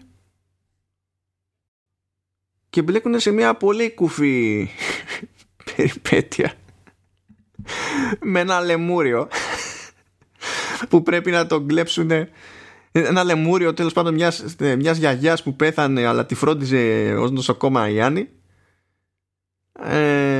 Παύλα Λίντα, και ήταν η τελευταία επιθυμία της γιαγιάς εκεί πέρα να την παραδώσει στην κόρη της, με την οποία είχε πρόβλημα. Αλλά κάποιος έκλεψε το λεμούριο. Ήταν κάτι τύποι που κάνουν παράνομη παραγωγή και εμπορία γούνας. Είναι όλο παρανοϊκό αυτό. Δηλαδή δεν έχει πραγματικό νόημα να το περιγράψουμε εδώ πέρα. Λειτουργεί πολύ καλύτερα άμα το δει κάποιος. Αλλά το ζητούμενο είναι να σημειώσουμε ότι παίζουν αυτές οι ξέμπαρκες αναφορές στο πρόβλημα που έχει ο καθένας. Ας πούμε, βλέπουμε τον Bruce να είναι στο ρόλο του συζύγου, κάτι που του λείπει σαν σύνδεση, και να φροντίζει να κάνει ό,τι περνά από το χέρι του, τέλος πάντων, για να βοηθήσει αυτή την περιπέτεια στην οποία μπλέκει η σύζυγος που είναι τώρα η Λίντα, υποτίθεται εδώ. Αλλά βλέπουμε και λεπτομέρειες του στυλ, πετυχαίνει κάπου ένα βιβλίο μιας πραγματικής ψυχολόγου, από την οποία ψυχολόγο έχει πάρει το όνομα το πισάκι με το AI. Έχει κάτι τέτοια πραγματάκια. Αν και ο πιο χοντρός συμβολισμός προκύπτει στην περίπτωση της Άννη, διότι εκεί που έχει να παραδώσει τον Λεμούριο, μαθαίνει ότι η κόρη που πρέπει να πετύχει είναι η μάνα εκείνου του οδηγού που τους έλειωσε στο αυτοκινητιστικό, ο οποίος οδηγός λέγεται Greg Fun, με κεφαλαία F-U-N Nanslund, και το έχει άχτη αυτό το όνομα η Λίντα, γιατί το Fun είναι, σου λέει, μα είναι δυνατόν να έχει middle name και να είναι Fun και με κεφαλαία, δηλαδή είναι δυνατόν να πήγε η αδερφή μου από έναν τύπο που το μεσαίο του όνομα είναι Fun? Και βέβαια στην ιστορία αυτή μαθαίνει ότι το Fun δεν σημαίνει Fun, αλλά σημαίνει Fuck you nanny. Και τον ονομάζει έτσι η μάνα του επίτηδες, επειδή προσβλήθηκε από την όλη ιστορία είχε προβληματική σχέση με τη γιαγιά, έτσι, αλλά προσβλήθηκε και από την προσγείωση του Λεμούριου, διότι ήταν επίτηδες τιμένο αυτό το πράγμα μαζί με ένα συνοδευτικό γράμμα ώστε να την προσβάλλει ακόμη και μετά θάνατον, ξέρω εγώ. Και λες τι what? Και είναι η φάση ό,τι να είναι. Παράλληλα πετυχαίνει ξέμπαρκες αναφορές ο Owen ως Bruce, βέβαια, στην Olivia, που είναι κάτι, ξέρεις, που έχει μείνει άχτη, ρε παιδί μου, είναι στο πίσω μέρος του κεφαλιού του που λέμε, κάπως έτσι. Είναι πραγματικά κουφή η ιστορία, αλλά το ζήτημα είναι ότι βρίσκονται μαζί, την περνάνε μαζί, βρίσκουν μια δική τους περίεργική ισορροπία, αλλά παντού είναι σκόρπιες αναφορές στο πραγματικό τους ψυχολογικό τραύμα. Ναι, και η αλήθεια είναι ότι και στο τέλος πάντων του αυτού του ονείρου σκάει τώρα Fish and Wildlife Service, ανακαλεί αυτοί οι οποίοι και καλά θέλουν να πιάσουν το λεμούριο και να τον επιστρέψουν εκεί που ανήκει, και ο Owen κάνει την ίδια κίνηση την οποία θέλει και η οικογένειά του από εκείνον, και αυτοθυσιάζεται, λέει ότι εγώ είμαι αυτός ο οποίος έκλεψε το λεμούριο και δεν φταίει κανένας άλλος. Βλέπει, και εκεί είναι για μένα το σημείο στο οποίο εντάσσεται ο ίδιος ο Owen μέσα στο συγκεκριμένο σενάριο. Να πούμε επίσης ότι εκεί προς το τέλος του σενάριου είναι που συνειδητοποιείς ότι κάπου και ο ένας και ο άλλος μπορούν να κάνουν ένα κλικ και να νιώσουν ότι τελικά είναι σε ρόλο. Εκεί νομίζω είναι που το πρώτο κάνει. Ναι, ναι. Αλλά τα σενάρια αυτά δεν τελειώνουν, γιατί προχωρώντας στη σειρά πιάνει πάλι τα δύο αυτά άτομα και τα βάζει σε άλλο σενάριο. Γυρνάει σε άλλη δεκαετία, νομίζω είναι δεκαετία του 20, δεκαετία του 30, κάτι τέτοιο. Ο Owen είναι ο Όλι, η Άννη είναι η Άρλι, η τελευταία είναι σε ρόλο Femme Fatale, ας πούμε, που έχει ξαναπροδώσει τον Όλι, και οι δύο βέβαια είναι κλέφτες, έχουν εμφανιστεί σε ένα, ας το πούμε, μεταφυσικό πάρτι που έχει να κάνει με σεάνς, με κάτι πλούσιους ζαβούς και τα λοιπά, που γινόντουσαν αυτά κάποτε, και ο στόχος τους είναι, λέει, να κλέψουν ένα χαμένο κεφάλαιο από το Don Quixote του Cervantes. Ας το πούμε because reasons. Δηλαδή κάπου υποτίθεται ότι κάνουν ένα κόπο να πούνε τα γιατί και τα πώς, αλλά ας το πούμε because reasons. Εκεί βλέπουμε ότι εμφανίζεται στα πιο σοβαρά η GRTA ως χαρακτήρας, το PC, έτσι. Αλλά να σου πω ότι εγώ διασκέδασα πολύ περισσότερο με το ότι εμφανίζεται ο Μουραμότο. Ναι. Ο οποίος Μουραμότο είναι ένα ανέκφραστο πράγμα που με το ζόριστη και το όρθιο έχει και κάτι πράγματα εκεί για να καταφέρει να στέκεται όρθιος. Και εκεί που αρχίζει και χορεύει, διαλύθηκα στο γέλιο. Ισχύει. Αν δεν ήταν, αν δεν έβλεπα την Emma Stone να χορεύει, η οποία νομίζω ότι είναι ο σύγχρονος τέτοιος, ο σύγχρονος John Travolta. Πολύ πολύ αστεία φάση εκεί πέρα. Και βλέπουμε βέβαια, ακριβώς επειδή εμφανίζεται η GRTA και ως χαρακτήρας και εμφανίζεται και ο Μουραμότο, είναι σαν να βλέπουμε μια μίξη του σταδίου A και σταδίου B από την πλευρά του AI, γιατί υποτίθεται ότι το AI το έχει πάρει έτσι πολύ βαριά ότι ψόφισε ο Μουραμότο και προσπαθεί να τον κρατήσει μέσα στην ανάμνηση αυτή, αλλά δεν ξέρει πώς να το κάνει αυτό ακριβώς, και γι' αυτό το βλέπεις σαν ένα περίπου άψυχο πράγμα το οποίο καταφέρνει και κινείται. Και βέβαια, εντάξει, τα πράγματα τρέχουν όπως τρέχουν. Φαν φατάλ είναι αυτή, εννοείται ότι προδίδει τον Όλη. Βέβαια κατά μία έννοια και Όλη προδίδει την Άρλη, γίνεται και ένα περίεργο back and forth. Αλλά σε αυτό το story τους βλέπουμε πάλι να βγαίνουν πιο έντονα από τους ρόλους τους σε κάποια στάδια. Γίνεται και μια προσπάθεια από το προσωπικό, επειδή έχουν πάρει χαμπάρι πλέον ότι οι ιστορίες τους μπλέκονται, να τους διαχωρίσουν, και η Άρλη σε κάποιες φάσεις απλά εξαφανίζεται από αυτό το story, καταλήγει αλλού για αλλού, αλλά η σύνδεση παραμένει δυνατή και επανέρχεται, ξέρω εγώ, ξανά και ξανά. Και βλέπουμε ότι λειτουργεί και η σχιζοφρένεια του Owen κανονικά, διότι μέσα σε αυτή την ανάμνηση εμφανίζεται ο Grimson που είπαμε, είναι ο Τζέντ, ο αδερφός του με μουστάκι. Αρκεί αυτό το μουστάκι, σε αλλάζει σαν άνθρωπο. Μου είχε συμβεί. Ισχύει. Ναι, το ξέρω ότι σου είχε συμβεί. Ήμουν μάρτυρας. Αλλά ο Grimson, ας πούμε, δεν τον λέει όλοι, τον λέει ο Owen κατευθείαν. Και του ανοίγει κουβέντα για τον Τζεντ. Δηλαδή, κατά μία έννοια, βλέπουμε μέσα σε αυτή την ανάμνηση και μέρος, δηλαδή κομμάτι του μυαλού του Owen πηγαίνει κόντρα σε αυτό που ζει τελείως. Και όπως αντιλαμβάνεστε, τα ψυχολογικά δίνουν και παίρνουν. Εμφανίζεται εννοείται και η Ολίβια σε κάποια φάση, αλλά τρώει άκυρο από τον Όλι Παύλα Owen, που έχει και αυτό το νόημα του, διότι μετά από την εμπειρία που είχε, στην ουσία φοβάται να έρθει κοντά με οποιονδήποτε. Που και αυτό συνδέεται επίσης με τη συγκεκριμένη ιστορία που δεν καταφέρει να έρθει κοντά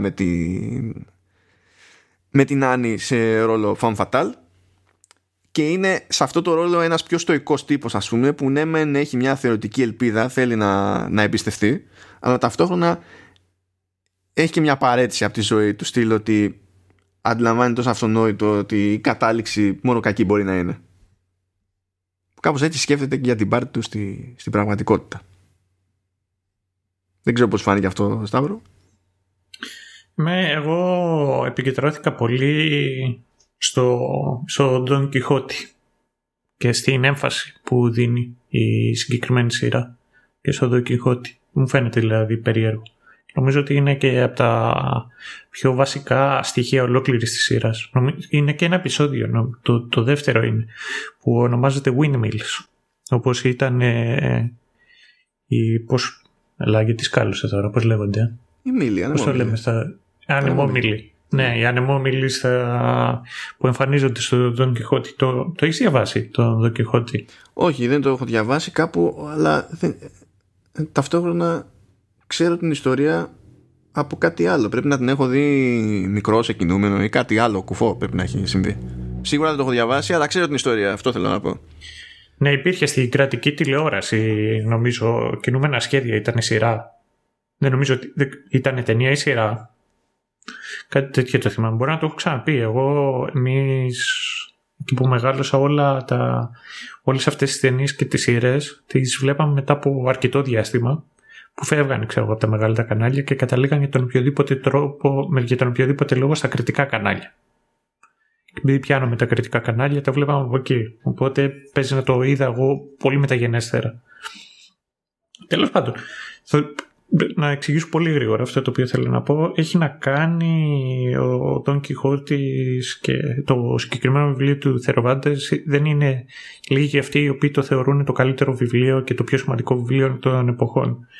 Και έχει να κάνει περισσότερο για το ίδιο το μήνυμα και την ίδια τη φιλοσοφία που έχει το βιβλίο.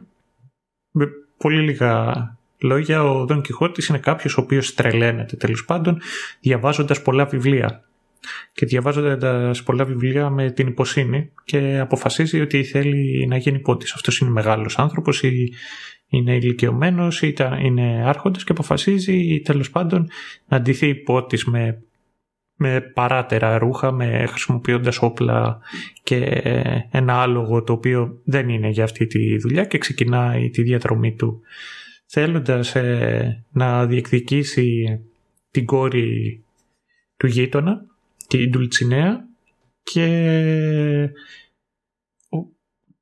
το βασικότερο πράγμα το οποίο θέλει είναι να σώσει τον κόσμο και να τον κάνει ένα καλύτερο.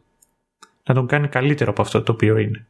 Και δίνει έμφαση και θέλει να τα κάνει όλα αυτά βάσει των βιβλίων το οποίο διάβαζε για τους υπότες και για την υποσύνη και το πώς πρέπει να είναι. Και ο ίδιος, ο Ντον Κιχώτη, τέλος πάντων κάποια στιγμή προς το τέλος, αποφασίζει ότι, και αντιλαμβάνεται ο ίδιος, ότι είναι τρελός. Και αυτά τα βιβλία και τις ιστορίες τις οποίες περιγράφει δεν υπήρξαν ποτέ. Οπότε δεν μπορούμε να φτάσουμε και όλα σε αυτό το σημείο, να επιστρέψουμε πάλι εκεί, γιατί δεν ήμασταν ποτέ σε αυτό το σημείο. Και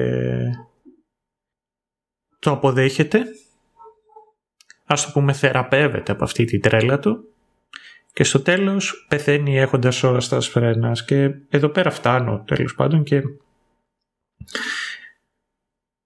μου θυμίζει και αυτή η σειρά πολύ αυτό το ίδιο το θέμα, γιατί κάποια στιγμή παίζει ένα δίλημμα. Λέει, πρέπει να τον θεραπεύσουμε ή όχι τον Ντον Κιχώτη, αναρωτιέται κάποιος, γιατί λέει τι έχει μεγαλύτερη σημασία,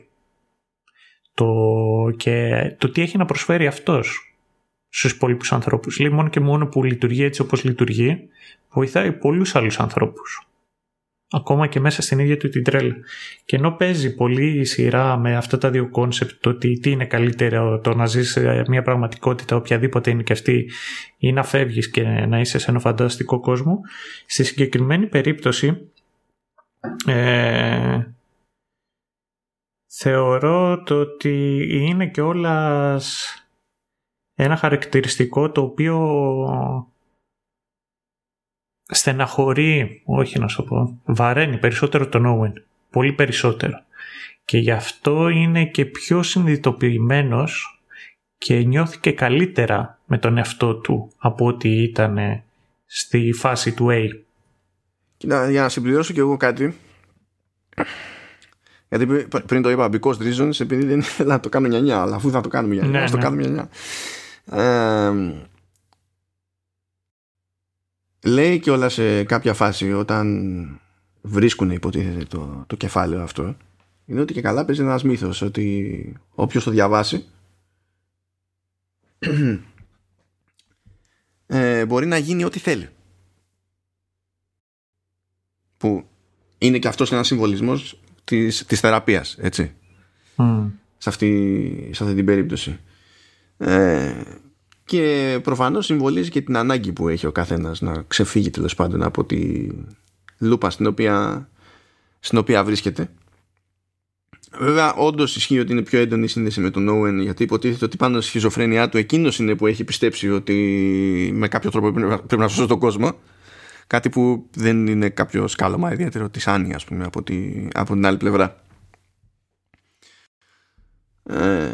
Αλλά εντάξει, νομίζω ότι λειτουργεί κυρίως συμβολικά και πάλι, πέρα από κάποιες λίγες στιγμές, ας πούμε, που είναι πιο συγκεκριμένη αναφορά στο Don Quixote. Γι' αυτό δεν το κρατάει και πάρα πολύ αυτό το story με το Don Quixote. Θέλω να σου πω ότι γίνεται ό,τι γίνεται, αλλά από κάπου, από ένα σημείο και επιτά, οι αναφορές στο κομμάτι, σε αυτή την ιστορία με τον Don Quixote, αρχίζουν και μαζεύονται, πέφτουνε. Σου λέει, κάναμε να κάνουμε, κάπως έτσι. Ναι, και εκεί δεν ξέρω άμα αυτό είναι κέρδος ή αν είναι κάτι το οποίο περάστηκε θεωρητικά στα γρήγορα και στα μαλακά. Εντάξει, δεν νομίζω ότι, δεν μου έμεινε εντύπωση ότι το να ακολουθούσε ακόμη περισσότερο το μοτίβο του Δον Κιχώτη θα είχε κάποιο προφανές κέρδος. Όχι, δεν ήταν αυτό. Όχι, δεν θεωρώ και εγώ ότι είχε προφανές κέρδος, αλλά θεωρώ ότι εστίασε περισσότερο στο κεντρικό, στην ευρύτερη αντίληψη το ότι η ιστορία του Δον Κιχώτη είναι για κάποιον ο οποίος τρελαίνεται, από ότι στην πραγματικότητα είναι το ίδιο το βιβλίο που έχει να κάνει με έναν άνθρωπο ο οποίος προσπαθεί να αλλάξει τον κόσμο και να τον επιστρέψει σε ένα παρελθόν το οποίο δεν υπήρξε ποτέ. Mm-hmm. Mm-hmm. Εκεί θεωρώ ότι όντως θα μπορούσαν κάπως να εμβαθύνουν, αλλά τέλος πάντων. Γι' αυτό είπα και εγώ πιο πριν ότι τα νοήματα τα ίδια που θέλουν να σπρώξουν δεν είναι στην πραγματικότητα τόσο πολύπλοκα, όσο πολύπλοκος και αν είναι ο τρόπος τον οποίο τα σπρώχνουν στην τελική. Αλλά θα το κάνω πιο λιανά αυτό, τουλάχιστον έτσι πως μου φάνηκε εμένα, όταν θα ξεμπερδέψουμε.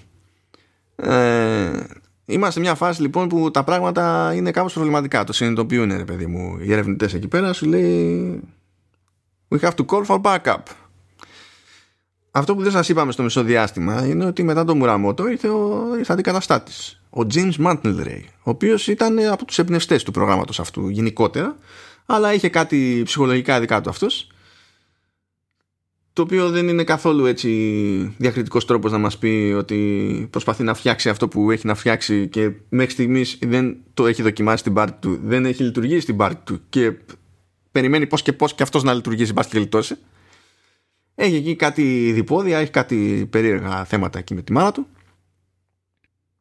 Όταν τον πρωτοβλέπουμε, νομίζω, πέρα το ότι τον πετυχαίνουμε σε ένα διαφημιστικό, σε ένα μάλλον tutorial την πρώτη φορά που σκάνε στο πείραμα και δεν ξέρουμε αν είναι απλά ένας τύπος εκεί πέρα ή οτιδήποτε άλλο, τον βλέπουμε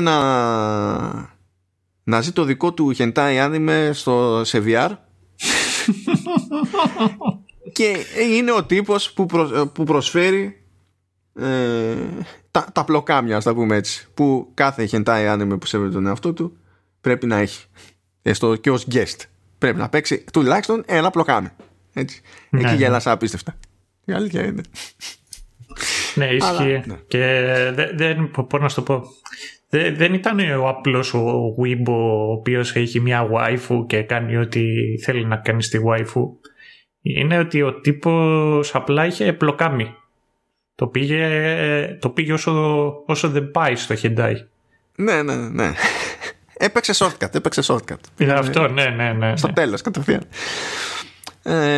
Αυτός λοιπόν που έχει τα ζητήματα που έχει, αναγκάζεται με παρότρινση της Azumi να φωνάξει τη μάνα του, την κανονική την Κρέτα, η οποία όντως υποτίθεται ότι ήταν legit ψυχολόγος μέχρι που έχασε τον άντρα της, σφύριξε και το γύρισε σε τηλεπερσόνα και γράφει βιβλία self-help και mambo jumbo και ιστορίες. Και οπότε φωνάζουν την Κρέτα για να έρθει κατά μία έννοια να μπει στο σύστημα και να κάνει ψυχανάλυση στην Κέρτη, η οποία Κέρτη υποτίθεται ότι έχει όση προσωπικότητα της δίνει το safety net, η οποία προσωπικότητα είναι βασισμένη στην προσωπικότητα της κανονικής Γκρέτα. Τι μπορεί να πάει στραβά? Όχι, αλήθεια, τι μπορεί να πάει στραβά σε ένα τέτοιο, δηλαδή δεν καταλαβαίνω. Εννοείται. Εμένα με τρελάνε το ειδιπόδιο τώρα σε αυτή τη σχέση, αλλά θα το αναλύσω πιο μετά αυτό, διότι γίνονται και περισσότερα πράγματα μεταξύ των δύο χαρακτήρων, και η μάνας και η γιου. Ναι. Προχωράμε τέλος πάντων εκεί πέρα. Έχουν αρχίσει και συνειδητοποιούν και στις εμπειρίες που μοιράζονται Owen και Annie ότι είναι Owen και Annie, και ελπίζουν σε ό,τι ακολουθήσει να ξαναβρίσκονται μαζί, διότι έτσι, επειδή έχουν κατανοήσει κάπως ο ένας τον άλλο, μπορούν και να αλληλοπροστατεύονται. Και είναι το πιο ξεκάθαρο σημάδι ότι έχουν έρθει πλέον πιο κοντά μετά την έκθεσή τους στην ουσία σε πιο ευαίσθητες πτυχές του καθενός. Είναι ένας περίεργος τρόπος, όχι ακριβώς οικειοθελής, να προσομοιωθεί μια πολύ πιο φυσιολογική διαδικασία που λέγεται ανάπτυξη φιλίας. Αλλά για αυτούς, επειδή δεν την παλεύουν, έπρεπε να γίνει έτσι βάναυστα, ας το πούμε κάπως έτσι. Παρ' όλα αυτά έχει βιδώσει λίγο εκεί πέρα ο Owen και αποφασίζει να σηκωθεί και να φύγει. Αλλά πάει να φύγει νύχτα, όπως συμβαίνει σε αυτές τις περιπτώσεις. Το παίρνει χαμπάρι το πισάκι, η Γκέρτη, και του πετάει κάτι υπονοούμενα που είναι απειλές για την Άννη, η οποία παραμένει στο πρόγραμμα. Όχι απλά υπονοούμενα. Δεν ήταν υπονοούμενα. Αυτό ήταν σχιζοφρενείς απειλές. Σε μακερώσω. Ναι, απλά ξέρεις τι γίνεται. Εκεί νομίζω και ο θεατής, αλλά είναι σαν τον Owen, που επειδή ακριβώς το βλέπεις αυτό από το πρίσμα του Owen, δεν μπορείς και εσύ να είσαι σίγουρος αν είναι κάτι που φαντάζεται ο Owen ή όχι. Δηλαδή μπορείς να καταλάβεις γιατί μπορεί όντως να έφαγε σήμα η Γκέρτη, το δέχεσαι αυτό σαν ενδεχόμενο, αλλά δεν μπορείς να θεωρήσεις δεδομένο ότι αυτό ακριβώς συνέβη σε αυτό το πλάνο που βλέπεις, το οποίο δεν σημαίνει και πολλά πράγματα, έτσι. Απλά νομίζω ότι σαν αμφιβολία, το ότι μπορεί να στο περάσει και σε ένα σαν θεατής, έχει το γούστο της, τέλος πάντων, η φάση. Μετά πολλά καταλήγουν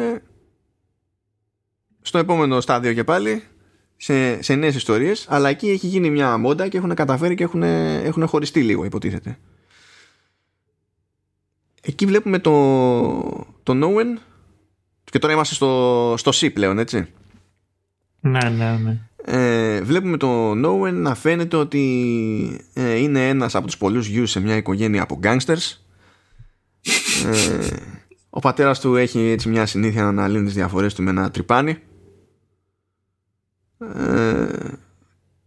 Δεν είναι πολύ cool η φάση. Νομίζω ότι εδώ έχει πιο αστεία ακόμη ο Owen, ακόμα και σε σχέση με την πρώτη την εμπειρία που είχε με την Άννη, που ήταν ο σύζυγός της και είχε μπούκλα. Εδώ είναι ακόμη πιο, γιατί πηγαίνει είναι στυλάκι γκάγκστα, με τη διαφορά ότι πρώτον είναι λευκός, δεύτερον είναι φάτσα Jonah Hill, και όλο αυτό δένει όσο στραβά μπορείτε να φανταστείτε, αλλά είναι μέρος του κόνσεπτ. Τουλάχιστον εκεί πέρα δείχνει τατού, μιας και έχει ο άνθρωπος. Ναι. Είναι τα δικά του όμως. Εκεί δεν έψαξα. Ναι, πρέπει να είναι τα δικά του. Δεν το τσέκαρα, αλλά όντως έχει πολλά τατού. Και τον βλέπουμε ότι είναι το πιεσμένο άτομο στην καγκστερική αυτή η οικογένεια. Συγγνώμη, για τις κοτσίδες του δεν θα αναφερθείς τώρα? Είπα γενικά ακόμη, δεν είπα να περιγράψω όλο το... Μα αυτό, πώς να σου πω, αυτό είναι το πιο σημαντικό. Αυτό είναι το πιο σημαντικό κόνσεπτ της όλης της σειράς. Το ότι ο Jonah Hill, και ο κάθε Jonah Hill παίζει το σκληρό γκάγκστερ που όντως βλέπεις ότι έχει βάρος και έχει κοτσίδες. Έχει δύο κοτσιδάκια. Θα την πίπη τη φακεδομήτη. Αν αυτό δεν είναι το απόγειο της συγκεκριμένης σειράς, ποιο είναι? Κάτσε, είπαμε, έχουμε και τα πλοκάμια. Υπάρχει ένας ανταγωνισμός χ. Ναι, υπάρχει, αλλά και πάλι. Κάτι να σχολιάσω. Στο συγκεκριμένο επεισόδιο, εγώ εντυπωσιάστηκα από τον γκορ. Δηλαδή, πραγματικά δεν το περίμενα. Το τρυπάνι τα κάνει αυτά. Ναι, ισχύει. Το τρυπάνι τα κάνει αυτά, και το θυμάμαι από το... Όχι, εκεί ήταν αλυσοπρίωνος το... Ναι, στο Scarface. Αλλά δεν το περίμενα ότι θα κάτσω, ότι θα έχει αυτές τις σκηνές. Πώς να σου το πω. Ήταν από την... Τώρα, πώς να το θέσω. Θα το πω, και όποιος το καταλάβει, το καταλάβει. Είναι από την ωραία... δεν την περιμένεις σπλατεριά και βία. Είναι κάτι δηλαδή το οποίο εγώ προσωπικά πιο πολύ θα το περίμενα από... είναι βία κλασική Ταραντίνο. Αυτό τέλος. Ναι, εντάξει, γίνεται απλά στο ξαφνικό. Και μου αρέσει, εκεί που θυμίζει περισσότερο Ταραντίνο είναι που γίνεται ό,τι γίνεται. Ξέρεις ότι κάποιος δεν θα έχει κεφάλι σε λίγο. Ή ξέρεις ότι μόλις έχασε το κεφάλι του, γιατί παίζει και πριν και μετά. Και γίνεται σαν σοβαρά κουβέντα για τις μπαταρίες στα τρυπάνια. Ναι. Εκεί είναι που ταραντινίζει περισσότερο από την ίδια τη βία. Είναι το κόμπο μαζί. Αλλά τέλος πάντων, τώρα υποτίθεται ότι είμαστε στο στάδιο του confrontation, έτσι. Οπότε με το να μπαίνει να εμφανίζεται σε ένα φανταστικό, ας το πούμε, ρόλο ο Owen, να είναι μέρος μιας γκαγκστερικής οικογένειας, να είναι ο ίδιος ναι μεν σκληρός, αλλά ταυτόχρονα να μην διασκεδάζει με το ότι είναι αυτό που είναι και να νιώθει ότι πιέζεται, ότι πρέπει να ξεφύγει από εκεί. Στην ουσία το σύστημα τον βάζει σε μια εμπειρία που είναι πιο κοντά στο πραγματικό του πρόβλημα, για να τον αναγκάσει να τη διαχειριστεί κάπως. Και εκεί πέρα όχι απλά του κάνει αυτό το πράγμα που του θυμίζει την πίεση που ζει στην οικογένειά του, αλλά του χώνει και την Ολίβια μες στη μέση, που αντί να είναι περαστική, ρε παιδί μου, σαν χαρακτήρας, μιλάνε περισσότερο, έρχονται πιο κοντά και φτάνουν στο τέλος να την κάνουν κιόλας, δηλαδή μαζί να κλεφτούν κάπως έτσι, διότι ο Owen μπαίνει στο τρυπάκι για να γλιτώσει από την οικογένειά του, να τους δώσει στις αρχές. Ας πούμε ότι δεν πάει ακριβώς βάσει προγράμματος αυτό το πράγμα, αν και η κατάληξη είναι αυτή που θα ήθελε ο Owen, ας το πούμε έτσι, και τον βλέπουμε χρόνια μετά να έχει κάνει παιδιά με την Ολίβια και τέτοια. Αλλά ό,τι και την πάλεψη, σηκώθηκε και έφυγε και μεταμορφώθηκε σε γεράκι. Μην ρωτήσετε τώρα ακριβώς, απλά μεταμορφώθηκε σε γεράκι. Και αποφάσισε ότι πρέπει να βρει την Άννη, γιατί συνειδητοποιεί ότι αυτό που ζει είναι ένα ψέμα. Η Άννη εντωμεταξύ είναι σε ένα άλλο περιβάλλον. Είναι λίγο Lord of the Rings η φάση. Είναι half elf, μαζί με την αδερφή της που είναι legit elf. Και αυτό πάλι έχει το συμβολισμό, διότι περνάει σε όλη αυτή την ιστορία, περνάει άπειρο χρόνο με την αδελφή της ξεκάθαρα, και έχει να κάνει ένα ταξίδι, μια διαδρομή, όπως έκανε και με το αυτοκίνητο. Αλλά είναι σε ένα περιβάλλον φάνταση που έχουμε δει προηγουμένως ότι το συχαίνεται η Άννη. Δηλαδή ταινίες και τέτοια πράγματα, ξέρω εγώ, φάνταση, απλά δεν γουστάρει. Ναι. Και έτσι αναγκάζεται να τα διαχειριστεί πάλι αυτά τα πράγματα. Παίζουν αρκετές συμβολικές πινελιές εκεί μέσα. Είναι κατά μία έννοια και η κακιά μάγισσα Παύλα Βασίλισσα, που είναι η ίδια η Γκέρτη, το AI. Πιέζεται η Άννη για να κάνει μια επιλογή για το αν θα μείνει σε αυτόν τον κόσμο ή όχι, γιατί έχει ξεφύγει πλέον και το AI, και για να νιώσει καλύτερα θέλει να κρατά ανθρώπους κοντά του, και αυτό σημαίνει, ας το πούμε έτσι, σημαίνει brain death, ας το θέσουμε έτσι. Ναι. Δεν ξέρω γιατί αυτά τα περιστατικά τα ονομάζουν McMurphy στη σειρά. Έχεις καταλάβει εσύ γιατί τα λένε McMurphy? Ναι, ήταν προφανέστατο. Για πες. Αυτό είναι το όνομα του χαρακτήρα που παίζει ο Jack Nicholson στο One Flew Over the Cuckoo's Nest. Και ξέρεις πώς καταλήγει. Εντάξει. Αισθάνομαι καθαρά αποτυχημένος through and through αυτή τη στιγμή. Δεν πειράζει, και εγώ συμφωνώ με είσαι. Αλλά ας το ξεπεράσουμε. Ναι. Θα πρέπει να ντρέπεσαι. Αποδέχομαι. Συμβαίνουν και αυτά. Χάι! Αλλά πάει. Αλλά συμβαίνουν αυτά. Βλέπουμε την Άννη με την Έλλη να πηγαίνουν και στο γκρεμό, τι διάλογο είναι εκεί πέρα που όντως κατέληξε το αυτοκίνητο στην πραγματικότητα. Αρχίζουν και μπλέκονται πάλι τα πράγματα. Συνειδητοποιεί ότι κάτι είναι off εδώ η Άννη. Παρ' όλα αυτά δεν την παλεύει να το αντιμετωπίσει το θέμα ακριβώς, και δέχεται την πρόταση της Γκέρτη να μείνει εκεί πέρα. Τρώει και ένα... Τι ήταν αυτό? Ήταν ένα... τι να το πω? Energy Bolt, Lightning Bolt. Το τρώει εκεί πέρα το γεράκι Παύλα Owen και ψηλό από την Χάνη να σώσει την Άννη, και δημιουργείται ένα θέμα. Ας το θέσουμε έτσι. Για πες. Καταρχάς το story που είναι ο γιος, ο οποίος λογοδοτεί και βγάζει έξω την οικογένειά του, συνεργάζεται με το FBI, αυτό έχει γίνει στην πραγματικότητα στις Ηνωμένες Πολιτείες. Καλά, προφανώς. Τέτοια πράγματα. Ναι, αλλά ήταν, ξέρω εγώ, ο γιος και ήταν ο άλλος. Αλλά δεν θυμάμαι. Είναι στις Five Families of New York. Ήταν και ο γιος αυτού, πήγε και έδωσε τον πατέρα, το οποίος είναι ακόμα στη φυλακή. Ήταν, τέλος πάντων, θυμάμαι ότι όταν το είχα διαβάσει, ο οποίος ήταν 90 χρονών, ξέρω εγώ. Και αυτός μετά πήγε σε προστασία και κάτι τέτοιο. Βασικά πάνω, νομίζω, στη ζωή του κάτι τέτοιο βασίζεται και το Goodfellas. Ή είναι πραγματική ιστορία. Ναι, στο Goodfellas έχω δει τον τύπο που υποτίθεται την βάση για το... Αυτός είναι πραγματική ιστορία. Αυτό έχει γίνει. Και μετά μου άρεσε άλλο σχολείο πάνω σε αυτό.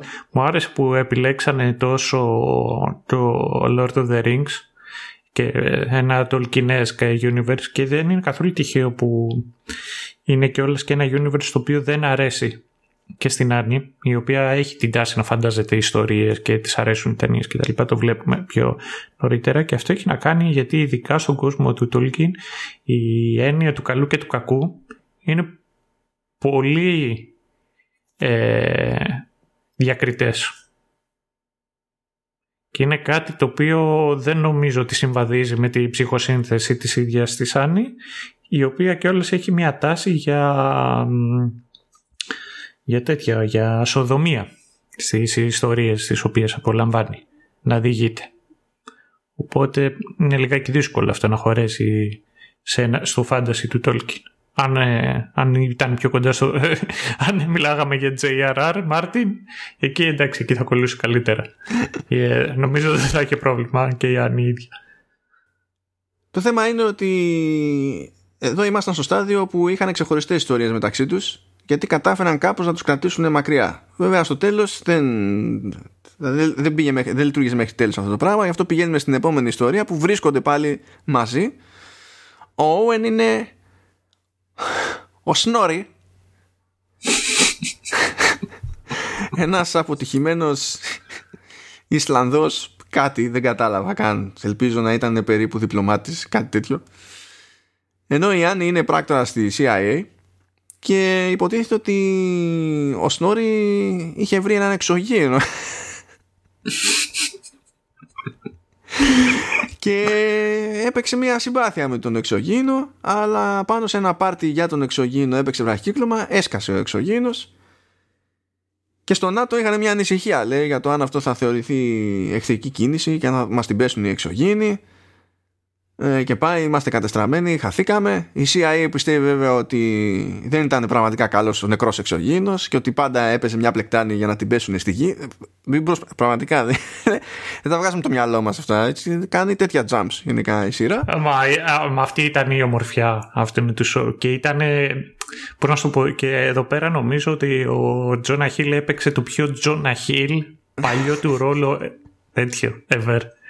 Και αυτή η φωνή κάποια στιγμή γυρίζει και λέει ότι η προφορά μου είναι έτσι γιατί είμαι, ξέρω εγώ, έχω καταγωγή, δεν θυμάμαι και εγώ πόσες χώρες ανέφερε μαζί. Εκεί για την προφορά του ήταν λουλούδι. Είχε πολύ πλάκα αυτό. Και τι γίνεται, είμαστε στη φάση που έχει δεχτεί, υποτίθεται, η Άννη να μείνει μέσα στο σύστημα. Οπότε είναι σε μια κατάσταση που έχει πάρει πιο στα σοβαρά στο ρόλο της. Της είναι πιο δύσκολο να συνειδητοποιήσει ότι αυτό είναι ένας ρόλος και ότι όλη η ιστορία τρέχει μες στο μυαλό της. Παρ' όλα αυτά, ακόμη και έτσι, υποσυνείδητα, καταλήγει να είναι στην ιστορία του Owen και να προσπαθεί να σώσει τον Owen. Και έχει μια μάχη στην όλη ιστορία που περνάνε μέσα από κάτι διαδρόμους και σκάνε πράκτορες και θέλουν να τους σκοτώσουν και βλέπεις ότι δίνει πόνο εκεί πέρα η Άννη και τους κάνει όλους σουρωτήρι. Ναι, αυτή η συγκεκριμένη σκηνή μου θύμισε περισσότερο True Detective. Γι' αυτό το μονόπλανο που ήταν, δεν ξέρω και πόσα λεπτά. Ναι, καλά, δεν θυμάμαι ποιο τρόπο ήταν, αλλά ναι, κατάλαβα, ναι. Και παίζει με σε ένα παρόμοιο κόνσεπτ η συγκεκριμένη σκηνή. Τέλος πάντων. Και σου λέει και φορά παρτίδα, ρε παιδί μου, εκεί πέρα το story, ότι και καλά όλοι αυτοί οι πράκτορες που μας την πέφτουν είναι οι inner demons, είναι τα δαιμόνια που βασανίζουν τον Owen. Οπότε ακόμη και αν δεν συνειδητοποιεί η Άννη πως είναι η Άννη, συνειδητοποιεί ότι είναι εκεί για να βοηθήσει τον Owen. Και γίνεται και μέρος κωμωδίας όλο αυτό, διότι σκάνε πολύ και λέει σε κάποια φάση η Άννη ότι εντάξει, ξέρω εγώ, λέει, έχεις πάρα πολλούς inner demons, τι, δεν περίμενα να είναι τόσοι. Αλλά πηγαίνει και τους απίζει, ρε παιδί μου, όλους.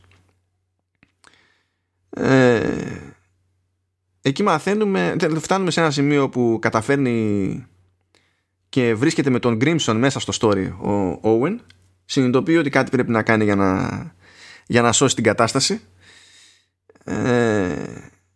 και αυτό μεταφράζεται στην επίλυση ενός κύβου του Ρούμπικ, που υποτίθεται ότι είναι ένα πράγμα που το κάνει έτσι κι αλλιώς στην πραγματικότητα ο Owen. Και γιατί πρέπει να σώσει την κατάσταση και να έχει τελικά την ευκαιρία να σώσει τον κόσμο, κατά μία έννοια. Σίγουρα το φανταστικό κόσμο στον οποίο είναι, αλλά και τον μικρό κόσμο που είναι υποτίθεται το περιβάλλον του πειράματος. Η Γκέρτη έχει τυλτάρει. Το πισάκι έχει τυλτάρει. Νομίζω ότι ήταν το μεγαλύτερο understatement. Αυτό είναι το επεισοδίο. Το απλά έχει τυλτάρει. Ναι, είναι έτσι όπως το λέει η κανονική Γκρέτα, η οποία ξύπνησε πανικόβλητη από τη σύνδεση που είχε με το PC. Λέει ότι πάσχει από παθολογικό πένθος. Και είχαμε δει να συζητάει η Γκρέτα με την Γκέρτη σε κάποια φάση, και βλέπουμε στην Γκέρτη να πηγαίνει από συνέστημα σε συνέστημα στην τύχη με τρελή ταχύτητα, και σου λέει έχεις σφυρίξει το AI, ρε παιδί μου, τελείως. Δεν το δέχονται ο James, ο Mantle, με τα απλοκάμια, δεν το δέχεται εύκολα, ούτε η Azumi το δέχεται εύκολα, γιατί η προσωπικότητα που έδωσε στο PC είναι δημιούργημα της Azumi. Ο James δεν δέχεται ότι πρέπει να κοπεί το πείραμα, γιατί θα έχουμε θύματα, ξέρω εγώ πάλι. Εκεί και αν δίνει πόνο το ειδιπόδιο του James, που από τη φρίκη τυφλώνεται παροδικά. Τέρμα φρίκη τελείως. Έτσι. Το οποίο συνέβη όταν αντιμετώπισε τη γυναίκα του. Και γιατί λέμε ειδιπόδιο, ότι εκείνη τη στιγμή ότι είναι τόσο ειδιπόδιο αυτό το πράγμα, είναι γιατί ο ειδίποδες όταν συνειδητοποίησε ότι έκανε παιδιά με τη μητέρα του, έβγαλε τα μάτια του. Ναι, ναι, ναι. Οπότε πιο ειδιπόδιο, πώς να σου πω, εκτός άμα τον βαφτίζαν έτσι, άμα ήταν το δεύτερο του όνομα. Ναι, τελείως. Δεν ήταν το λιγότερο. Ήταν ο λιγότερο διακριτικός συμβολισμός σε όλη τη σειρά. Όλη φάση ήταν in your face. Ναι, αυτό. Αλλά τέλος πάντων, αν κάποιος δεν κατάλαβε για ποιο λόγο τυφλώθηκε, γνωρίστε. Βλέπουμε πάντως στην όλη φάση που είπα εκεί με τον Owen προσπαθεί να σώσει τον κόσμο, είναι επειδή έχει τυλτάρει το AI, έχει κλειδώσει τους πάντες μέσα, και στην ουσία εμποδίζει τον οποιονδήποτε να καταφέρει να βγάλει το σύστημα off και να διακόψει το πείραμα, και έτσι κερδίζει χρόνο το σύστημα ώστε να καταφέρει να τους σκοτώσει όλους και να τους κάνει McMurphys.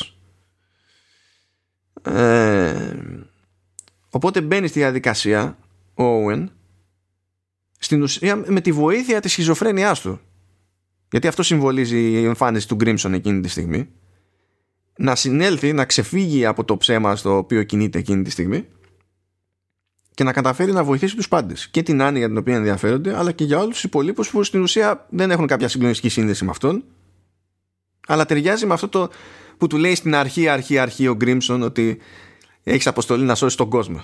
Κάνει κύκλο η σχιζοφρένεια. Και εκεί σαν να τερματίζουμε σε κάτι οχτάμπιτο, ξέρω εγώ, κάποιο παιχνίδι, τα καταφέρνει ο Owen και σκάει εκεί μια οθόνη της Gertie και λέει Subject 1 saves the day. Αυτό ήταν. Γιατί ουσιαστικά ήταν αυτό το οποίο συνέβη εκείνη την ώρα. Ήταν ότι για πρώτη φορά η Gertie θεράπευσε κάποιον. Ο Gibson αυτό παρουσιάζει ουσιαστικά τον τρόπο με τον οποίο είναι ένας ιδανικός Milgrim. Αυτό είναι το επώνυμο, τέλος πάντων, της οικογένειας του Owen. Έτσι αντιλαμβάνεται στο πρόσωπο του Grimson ο Owen τον τέλειο γιο, τον τέλειο διάδοχο. Και δεν είναι τυχαίο που διαλέγει το Jet, γιατί ο Jet είναι όλα αυτά τα οποία ως ένα σημείο θα ήθελε να ήταν ο Owen. Έχει αυτά τα οποία θέλει. Έχει μια ωραία γυναίκα. Έχει... Και ακόμα και αν δεν τα θέλει για τον ίδιο, ο Grimson λειτουργεί και από την άλλη πάντα συμβολικά. Ότι είναι και ο αδελφός που θα ήθελε να είχε. Αντί να έχει τον Jet. Ακριβώς. Ακριβώς. Το θέμα είναι το ότι... καθώς προχωράει η σειρά και έχει τα ταξίδια του μέσα σε διαφορετικές ιστορίες ο Owen, αρχίζει και γίνεται περισσότερο σημαντικός ο ίδιος μέσα στην ίδια τη... Πώς να το θέσω τώρα, στον ίδιο τον κόσμο στον οποίο ζει. Και δεν είναι τυχαίο που, για παράδειγμα, εκεί που είναι μαφιόζι, αυτός είναι ο σημαντικός ο γιος. Και θεωρώ ότι προς το τέλος αυτό το οποίο συμβαίνει είναι ότι αρχίζει και αποδέχεται αυτό το οποίο είναι και συνειδητοποιεί ότι δεν χρειάζεται τον Grimson σαν Grimson, δεν χρειάζεται να θεοποιεί ή να... λατρεύει κάποιον άλλον μέσα στην οικογένειά του βάσει στο τι θα θέλανε οι άλλοι. Και αυτή η αποδοχή η οποία καταφέρνει να έχει ο Owen ουσιαστικά τον θεραπεύει, όχι από τη σκιζοφρένεια Sonic και Ντε, παρότι η σκιζοφρένεια του Owen είναι κάτι το οποίο θέλω να το συζητήσουμε και μετά, αλλά είναι ουσιαστικά και η πρώτη φορά που η ίδια η Gertie, να το θέσω έτσι, όντως θεράπευσε κάποιον. Γι' αυτό το λόγο νομίζω ότι είναι αυτός ο οποίος έσωσε και τους άλλους και σταμάτησε όλο το κόνσεπτ. Διότι πολλές φορές ο ίδιος ο κύβος του Kubrick έχει να κάνει κιόλας με τη λογική. Αντιπροσωπεύει πολλές φορές τη λογική. Και είναι η ίδια ικανότητα του Owen να το λύσει μια υπόδειξη το ότι έχει αποδειχτεί και ας το πούμε έχει αποκτήσει την ίδια του τη λογική. Πώς το λέει κιόλας, το λέει νομίζω κόμπος μέντης που είναι αυτό. Ναι, είναι ότι αυτό είναι, ότι είναι στην ουσία ότι έχει σωστά φρένας, αυτό σημαίνει. Αυτό, ναι, ότι έχει τον έλεγχο. Ναι, αυτό είναι με τη λογική, τη νομική ρε παιδί μου, ότι είσαι... σε μια κατάσταση νοητικά που σου επιτρέπει να λειτουργείς, να αποφασίζεις για τον εαυτό σου, να ζυγείς τα πράγματα, να ξεχωρίζεις το καλό από το κακό κτλ. Δηλαδή, σημαίνει αυτό που σημαίνει σαν έκφραση, αλλά έχει πολύ συγκεκριμένη χρήση σε νομικό πλαίσιο.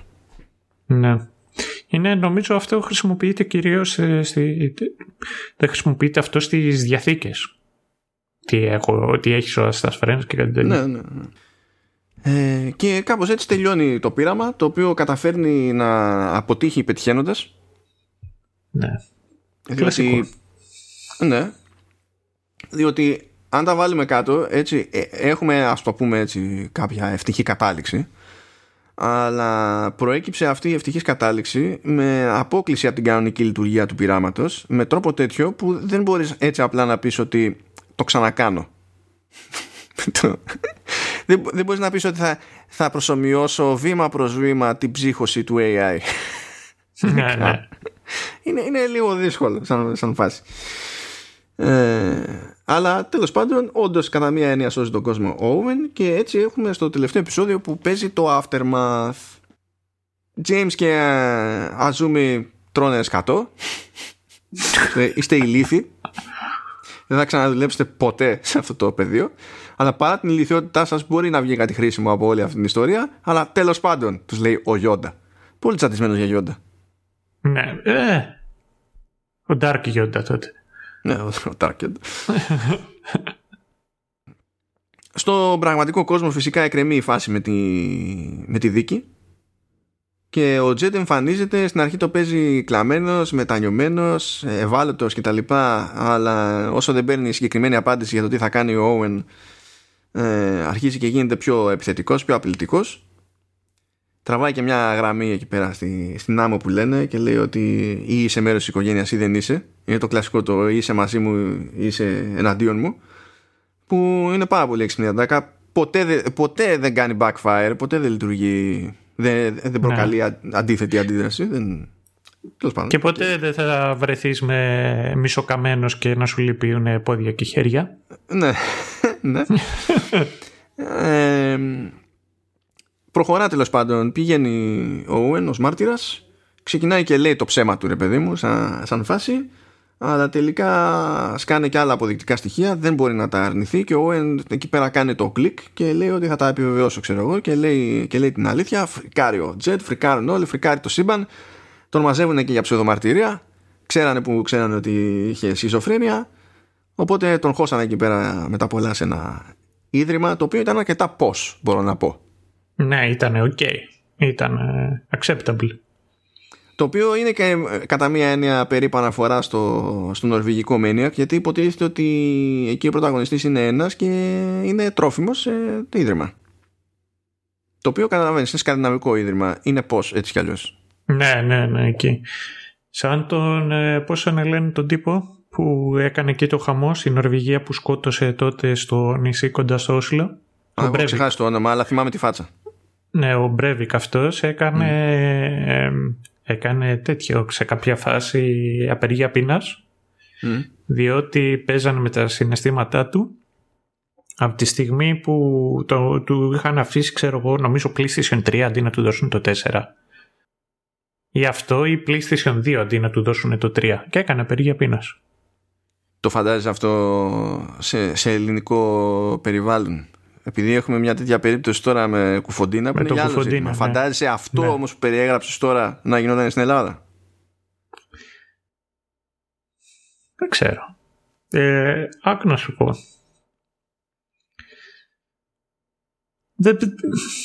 Δεν μου κάνει εντύπωση. Αν και τότε πάλι PlayStation θα έλεγε, καταλαβες. Δεν ξέρω. Ναι, καλά. Αυτό είναι το πλατφόρμα, δεν θα άλλαζε. Αυτό, ναι, PlayStation θα έλεγε. Εν τω μεταξύ, δεν ξέρω κατά πόσο είναι fun fact αυτό, αλλά είναι fact. Έχω παίξει εγώ μαζί. Αυτό ήταν gamer ο Breivik, και έχω παίξει εγώ μαζί με τον Breivik, χωρίς να το ξέρω.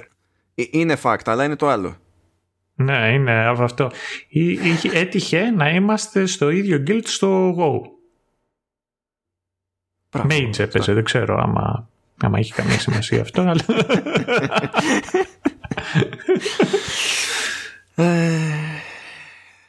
Λοιπόν, ναι. Να προχωρήσουμε όμως. Έχουμε και την Άννη, η οποία βγαίνει και αυτή, επιστρέφει στη ζωή της. Πηγαίνει να τα πει εκεί πέρα, να χεράξει στον πατέρα της, που έχει το περιθώριο πλέον να του πάει λίγο περισσότερη κόντρα για τη στάση που κρατάει ο ίδιος. Επειδή αισθάνεται και εκείνη άσχημα, κατηγορεί τον εαυτό της, αισθάνεται ότι και ο πατέρας της είναι αποξενωμένος επειδή κατηγορεί την ίδια, και πάει λέγοντας. Οπότε κάνει και εκείνη ένα βήμα, τέλος πάντων, για να αντιμετωπίσει το θέμα της. Εκεί γέλασα λίγο, διότι είδαμε για πρώτη φορά τον πατέρα της που είχε βγει από εκείνο το πράγμα που είναι κάψουλα, τι διάλογο ήτανε. Να προτείνω και ένα ακόμα όνομα. Ένα ακόμα όνομα. iVoid. Της Apple πάλι. Πώς σου φαίνεται? Δεν ρέει. Το iCapsule είναι πιο... κάθε λίγο καλύτερα. Κανένα από τα δύο δεν είναι ιδανικό, αλλά ναι. Ναι. Isolation. Ναι. Καλά, τώρα θα το συζητήσουμε αυτό. Έχεις και κομμά... Ναι, τέτοιο, όχι. Έχεις και Command OS. Κάντε το αυτό, βάλτε το στο θέμα. Ναι. Έγραφε η κάψουλα απ' έξω, ρε παιδί μου. Έγραφε Hank.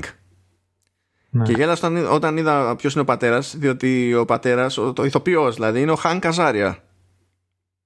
Είναι φάση, δεν κάναμε καν τον κόπο.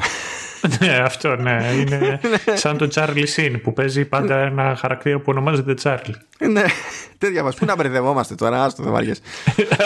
Υπάρχει αυτή, επειδή υπάρχει, σαν πιθανότητα όντως να μπερδευόμαστε ο Charlie Sheen, καλά κάνανε. Καλά, ναι, ειδικά ο Charlie Sheen. Και εκεί συνειδητοποιεί ότι, και η Άννη, ότι αυτή η φοβία της, ή ένα μέρος τέλος πάντων, ήταν στο μυαλό της, ήταν εντύπωσή της, δηλαδή δεν την κατηγορούσε ο πατέρας της για κάτι, και ίσα ίσα που αισθανόταν εκείνος άσχημα, γιατί όταν είδε ότι έλειπε τόσο καιρό και δεν ήξερε που ήταν, ένιωσε ότι έχασε τη γυναίκα του, έχασε τη μία του κόρη και τώρα πάει και η κόρη που του είχε μείνει. Οπότε χάρηκε που την είδε. Ναι, καμία σχέση με το, την κατηγορήσια μου άρεσε η φράση εκεί που έλεγε Irish goodbye. Ναι. Αυτό ναι. Είναι στάνταρ το αντίθετο του ελληνικού goodbye που κρατάει τόσες ώρες. Έλα γεια σου, ναι ρε, έλα γεια, γεια, γεια. Αλλά είναι και το ακριβώς ανάποδο της αρμένικης βίζιτας κιόλας. Ναι. Φαντάζομαι. Μάλλον, ναι. Και βλέπουμε στην ουσία τον κάθε χαρακτήρα να κάνει στην πραγματική του ζωή μόνος του πλέον το δικό του breakthrough. Όμως, εκεί που βγαίνανε από το κτίριο που γινόταν τέλος πάντων το πείραμα, τους είδαμε στις χαιρετούρες, αλλά τους είδαμε να σφίγγονται. Δεν αισθανόντουσαν πολύ άνετα που χωρίζονταν οι δρόμοι τους. Και αυτό φαινόταν πιο ξεκάθαρα στην περίπτωση της Άννη. Και εκεί να σου πω, αλήθεια, φοβήθηκα λίγο. Λέω, έχει γούστα να το μετατρέψουν σε ρομάτζο. Τώρα στο τέλος. Αλλά ευτυχώς δεν. Ναι, ισχύει, αλλά πώς να το πω, ήταν και φυσιολογικό αυτό. Διότι εμείς είδαμε τουλάχιστον δύο ιστορίες.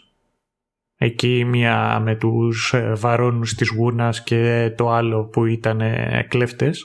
Αλλά σου λέει ότι αυτοί είχαν πολλές ιστορίες, πολλά storylines, τα οποία τα πέρασαν κιόλας μαζί, και μου άρεσε κιόλας το ότι στέκονται κιόλας και συζητάνε και λένε το ότι πώς να σου πω, δεν ένιωθες εκείνη την ώρα ότι απλά βρίσκεσαι σε μια ιστορία με έναν άλλον άνθρωπο ο οποίος κάνει το σύντροφό σου, αλλά ουσιαστικά ζούσαν ολόκληρες ζωές μαζί. Ότι τους περνάγανε τις αναμνήσεις ολόκληρη ζωή. Οπότε είναι και αναμενόμενο αυτό. Δεν είναι ότι το θεωρώ, δεν είναι ότι θα το θεωρούσα παράλογο, αλλά στην πραγματικότητα αυτό που χρειάζεται και να πετύχει ο καθένας είναι να έρθει κοντά με οποιονδήποτε άλλον σε οποιοδήποτε βαθμό. Γιατί αυτό είναι το πρόβλημά τους. Το πρόβλημά τους δεν ήταν δεν μπορώ να κάνω σχέση. Ήταν ακόμη μεγαλύτερο. Οπότε αισθανόμουν ότι επειδή αυτά γίνονται στο τελευταίο επεισόδιο και στο τελευταία στιγμή, ας το πούμε έτσι, αν το κάνανε έτσι ξεπέτα, θα μου φαινόταν πιο φθηνό. Ναι, καταλαβαίνω ακριβώς τι θες να πεις. Με τα πολλά, είπαμε, ο άλλος καταλήγει εκεί σε ίδρυμα, έχει μια ποινή να εκτίσει το παλικάρι και πηγαίνει εκεί πέρα η Άννη. Κάνει μια ολόκληρη ιστορία να αγωθεί εκεί πέρα χωρίς να την πάρουν χαμπάρι ότι δεν πρέπει να είναι εκεί. Και ξεκινά μια συζήτηση και τους λέει γιατί είσαι εδώ, και λέει μα γι' αυτό το λόγο. Ναι, αλλά γιατί είσαι εδώ? Και γιατί είσαι εδώ, γιατί εδώ είναι πολύ fancy, γιατί δεν είσαι σε κάποιο δημόσιο ίδρυμα που είναι σάπιο, ξέρω εγώ τι έχει γίνει, από ποια οικογένεια είσαι, τι σημαίνει εδώ πέρα. Και είναι εκεί πέρα σε μια φάση ο Owen που είναι πανικόβλητος, πραγματικά πανικόβλητος, διότι πάλι μπαίνει στο τρυπάκι, δεν ξέρω αν αυτό που βλέπω συμβαίνει όντως, δηλαδή ήρθε εδώ η Άννη ή όχι, και μπορώ να σκεφτώ δύο ενδεχόμενα και με τρομοκρατούν και τα δύο. Είχε εξηγήσει πριν σε ψυχολόγο ποια είναι αυτά τα δύο ενδεχόμενα. Λέει το ένα ενδεχόμενο που είναι αρνητικό είναι να μην υπήρξε ποτέ η Άννη και να είναι αποκύημα της φαντασίας μου. Και δεν θέλω να ισχύει αυτό το πράγμα. Και το δεύτερο ενδεχόμενο, που είναι ακόμη χειρότερο, το μαθαίνουμε παρακάτω, το θεωρεί ο Owen ακόμη χειρότερο, σου λέει να υπάρχει όντως και να είναι άλλο ένα άτομο που αργά ή γρήγορα θα το διώξω μακριά μου. Επειδή θα έχω κάποιο επεισόδιο, ας πούμε, και θα κάνω κάτι τρελό και θα αγανακτήσει, ρε παιδί μου, και θα μείνω πάλι μόνος μου. Αυτά δεν ενδιαφέρουν την Άννη. Η Άννη λέει πάμε, την κάνουμε όπως είσαι. Και παίζει escape. Δεν θα πω ότι παίζει escape plan. Ναι, αυτό ήταν. Μα το έχω δει στις ταινίες, γίνεται έτσι, ξέρω. Αυτό ήταν. Τέτοια φάση. Και όταν σε κάποια φάση απορεί, αλήθεια είναι ο Owen, και λέει ξέρω εγώ γιατί είσαι εδώ, και λέει γιατί είμαι φίλη σου, και οι φίλοι αυτό κάνουν. Και εκεί βλέπεις ότι έχει γίνει πραγματικά το breakthrough και έχουν καταφέρει και οι δύο να αναπτύξουν οποιοδήποτε δεσμό με οποιονδήποτε. Και για να ανταποδώσει την καλοσύνη κατά μία έννοια Owen, αλλά και επειδή το θέλει και η Άννη, επειδή πλέον έχει ένα φίλο, ξεκινάνε τη διαδρομή που προσπαθούσε να κάνει από την αρχή, να πάει στο Salt Lake City, που είχε κάνει υποτίθεται το ταξίδι με την αδερφή της. Και εκεί στα τελειώματα είναι που συνειδητοποιούν κάποια πράγματα που είχαν δει στα, ας πούμε, όνειρα που είχαν από κοινού. Ξέρεις ότι αυτό είναι από εκεί, αυτό είναι από εκεί, και έχουν πράγματα να τους συνδέουν. Και αυτό, εκεί είναι που λέω εγώ ότι τελικά αυτό που θέλει να πει είναι πάρα πολύ απλό. Και όχι απλά είναι πάρα πολύ απλό, είναι και το πρώτο πράγμα που σου λέει φορά παρτίδα στο άνοιγμα του πρώτου επεισοδίου η σειρά. Ναι. Γι' αυτό λέω τελικά είναι απλό. Κάνει πολύ κόπο για να μπλέξει με ψηλοπράγματα και με πολύ συμβολισμό κτλ. Αλλά όχι επειδή αυτό που θέλει να σου πει είναι κάτι που θα πρέπει να κάνει ακροβατικά η σκέψη σου, ας πούμε, για να το συνειδητοποιήσεις. Ισχύει και δεν είναι κακό αυτό. Είναι ωραίο και όχι, αυτό. Δεν το λέω για κακό. Απλά είναι, ξέρεις, φαντάζομαι ότι είναι εύκολο κάποιος να ξεκινήσει και προχωρώντας το, επειδή έχει ένα βάρος σαν, σε συμβολισμό γενικά η σειρά, ρε παιδί μου, να σκέφτεται ότι εγώ κάπου θα χαθώ, δεν παίζει, ξέρω εγώ. Και μετά θα μου αρχίσουν τα κουφά και θα μπλέξουμε τα μπούτια μας σε φιλοσοφικό επίπεδο. Ας το θέσουμε έτσι. Αλλά δεν ισχύει. Δεν ισχύει και θεωρώ ότι σε κάποια πράγματα όμως μπλέκει ή παίζει με κάποια, όχι δεδομένα, με κάποιες θεωρίες. Και είναι σαν να μπλέκει κιόλας και να ασχολείται με αυτά, χωρίς στη συνέχεια όχι να υπάρχει ακριβώς payoff, αλλά να πεις ότι ίσως κάνει κάποια πράγματα πιο περίπλοκα ή να θέλει τέλος πάντων να δώσει ένα πολύ συγκεκριμένο ύφος, είτε χρειάζεται αυτό το ύφος είτε όχι. Φερρυπίν, εγώ είχα διαβάσει κάποια φάση που σου έλεγε ότι η υπερβολική έκθεση στις διαφημίσεις, ειδικά για κάποιον επιθετικές διαφημίσεις, πολύ πιο κοντά σε αυτές τις οποίες προβάλλονται στις Ηνωμένες Πολιτείες. Φανταστείτε το ότι στις Ηνωμένες Πολιτείες είναι πιο κοντά το κόνσεπτ του Old Spice σαν συνταγή για διαφημίσεις από ότι πιο κλασικές διαφημίσεις τις οποίες έχουμε συνηθίσει στην Ελλάδα και στην Ευρώπη. Και επειδή οι άνθρωποι έχουμε τη τάση να κάνουμε projections, να βάζουμε τον εαυτό μας στη θέση κάποιου του οποίου βλέπουμε. Προβολή λέγεται, είναι λειτουργία. Ναι, δεν ξέρω. Να προβάλλουμε τον εαυτό μας. Έστω, δεν ξέρω πώς μου ακούγεται, δεν το ζυγίζω αυτή τη στιγμή. Είναι σωστό, okay. Σου λέει ότι επειδή έχουμε την τάση να το κάνουμε αυτό, υπάρχει ο κίνδυνος της υπερπροβολής των διαφημίσεων να δημιουργήσει σχιζοφρένεια. Και όταν είδα εγώ τουλάχιστον αυτόν τον κόσμο και όπως ήταν δομημένος, και ειδικά στην αρχή που έδωσε τόση έμφαση στη διαφήμιση, ήταν κάτι το οποίο σκέφτηκα. Θα μου πεις, δεν μου φταίει εμένα κανένας που εμένα κάνει jumps, που πηδάει το μυαλό μου από το ένα concept στο άλλο. Αλλά ήταν κάτι το οποίο θεωρώ ότι ίσως το σκεφτήκαν και εκείνοι, ασχοληθήκαν με αυτό.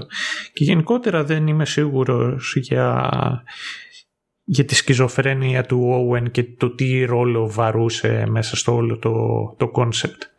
Έχω, ειδικά για μένα που έδωσα λίγο περισσότερο πόνο το τελευταίο διάστημα στη σκιζοφρένεια, τώρα άσχετο αυτό, αλλά θα την πετάξω την πρόταση αφού ξεκίνησε αυτό. Έπαιξα σχετικά πρόσφατα το Hellblade, Senua's Sacrifice, που είχε να κάνει με τη σκιζοφρένεια και είναι πραγματικά εξαιρετικό.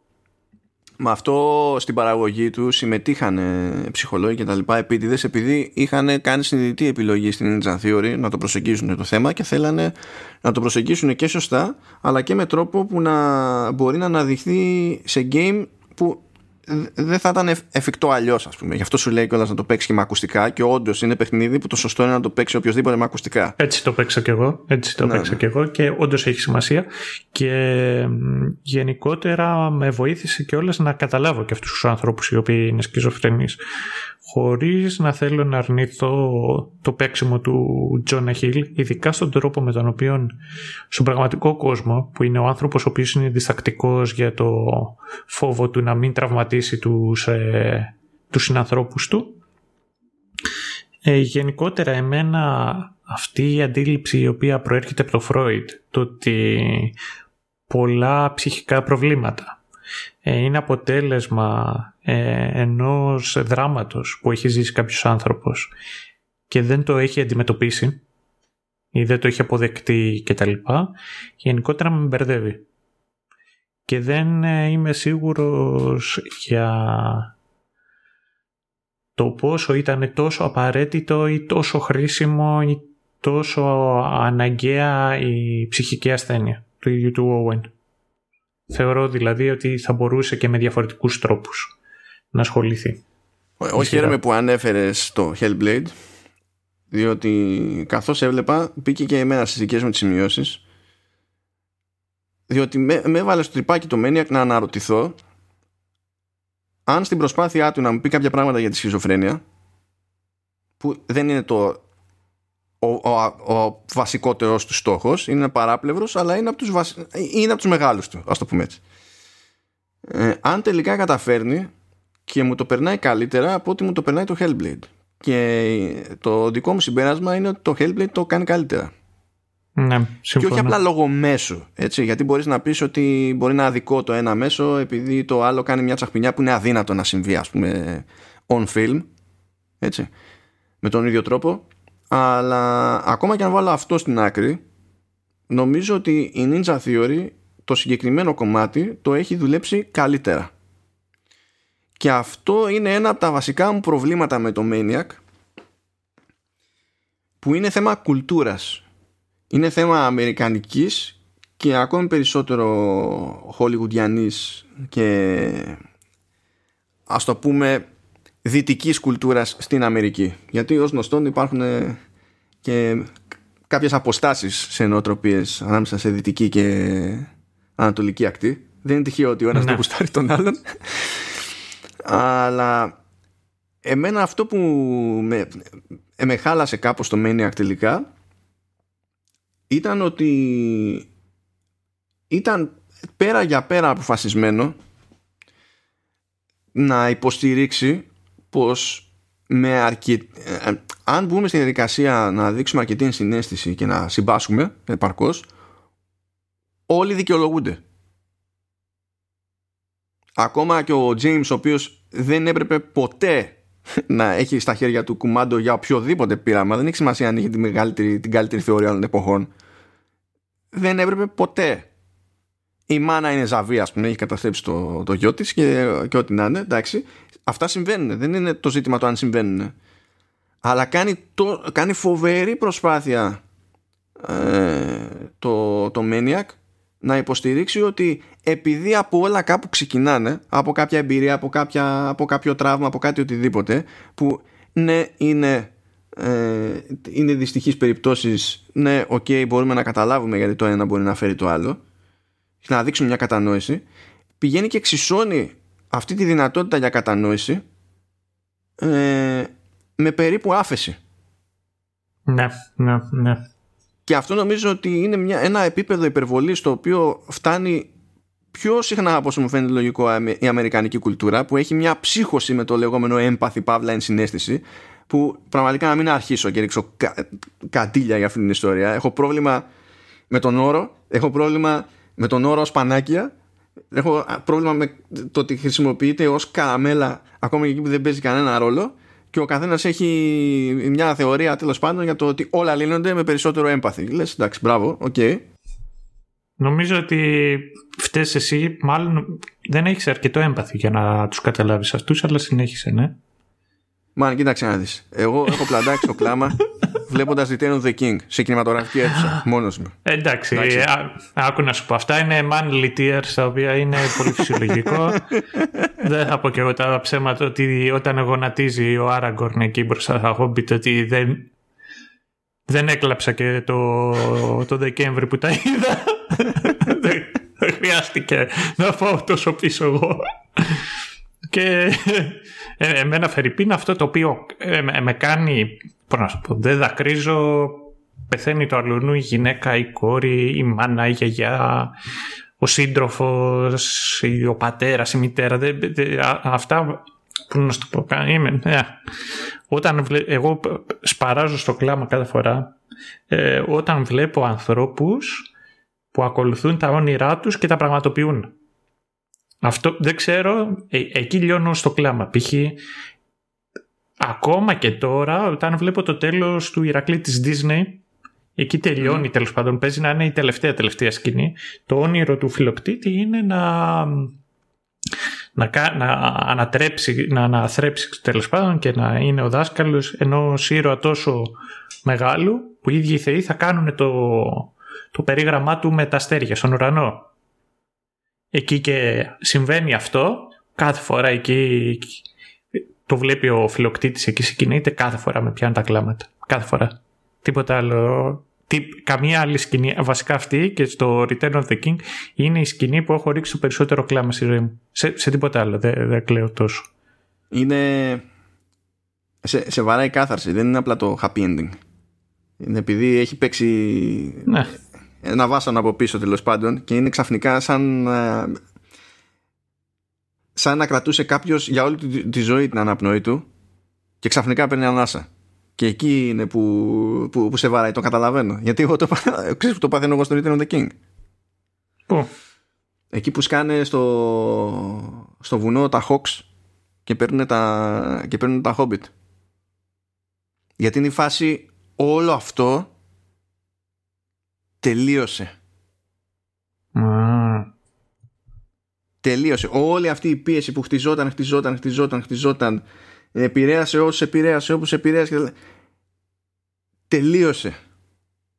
Θες δεν θες, έχει παίξει κάθαρση. Τώρα για καλό, για κακό, άλλο, καλά για καλό είναι happy ending, αλλά θέλω να σου πω, είναι και κάνει και ένα κόμπο περίεργο εκεί πέρα με τη μουσική και παθαίνω πλάκα. Έχω πρόβλημα. Έτσι αντρικά συνεχίζουμε τη συζήτηση εδώ πέρα όπως πρέπει. Γιατί δεν έχουμε εμείς προβλήματα με toxic masculinity να έχουμε. Όχι, δεν είναι. Αλλά τέλος πάντων αυτό ήταν το πρόβλημά μου με το Maniac. Το θεωρώ, ενώ μπορώ να κατανοήσω πώς φτάνουμε στο να υπάρχει μια τέτοια σκέψη, μια τέτοια νοοτροπία, σε γενικότερο πλαίσιο πραγματικά τη θεωρώ έως και επιβλαβή, όχι απλά άστοχη. Δεν χρειάζεται να δικαιολογηθεί ο άλλος πλήρως για οποιοδήποτε λάθος του για να καταφέρεις να πας μπροστά. Είναι άλλο το αντιμετωπίζω, που στην τελική και το ίδιο το Maniac σου έχει μια διαδικασία με 3 στάδια και το 3ο στάδιο είναι η αντιμετώπιση του τραύματος. Το αντιμετωπίζω το τραύμα και το συμφιλιώνομαι με το ότι υπήρξε και σημαίνει αυτό που σημαίνει, δεν σημαίνει δίνω στην πάρτη μου άλοθη. Και δεν μ' άρεσε γενικά αυτή η αιμονή που είχε αυτή η σειρά τέλος πάντων να στρέφεται προς αυτό το σκεπτικό. Αλλά ας πούμε ότι τέλος πάντων αυτή είναι φιλοσοφική διαφορά, ας το πω έτσι. Γι' αυτό είμαι ακόμη πιο περίεργος να μπω στη διαδικασία να δω στα σοβαρά το νορβηγικό, διότι θεωρώ απίθανο, δηλαδή δεν μπορούσα να στοιχηματίσω. Τώρα, εντάξει, δεν έχουμε και πολλά πράγματα να στοιχηματίσουμε, αλλά αυτά που έχουμε τα λίγα. Θα μπορούσα να βάλω στοίχημα πριν δω το οτιδήποτε, ρε παιδί μου, ότι δεν μπορεί να είναι ακριβώς ίδια η προσέγγιση στο νορβηγικό. Γιατί στην τελική οι Σκανδινάβοι ξέρουν και από τραγούδια. Ξέρουν, ναι, και από έχουν μεγαλύτερο τέτοιο ποσοστό αυτοκτονιών. Άρα δεν το συζητάμε αυτό.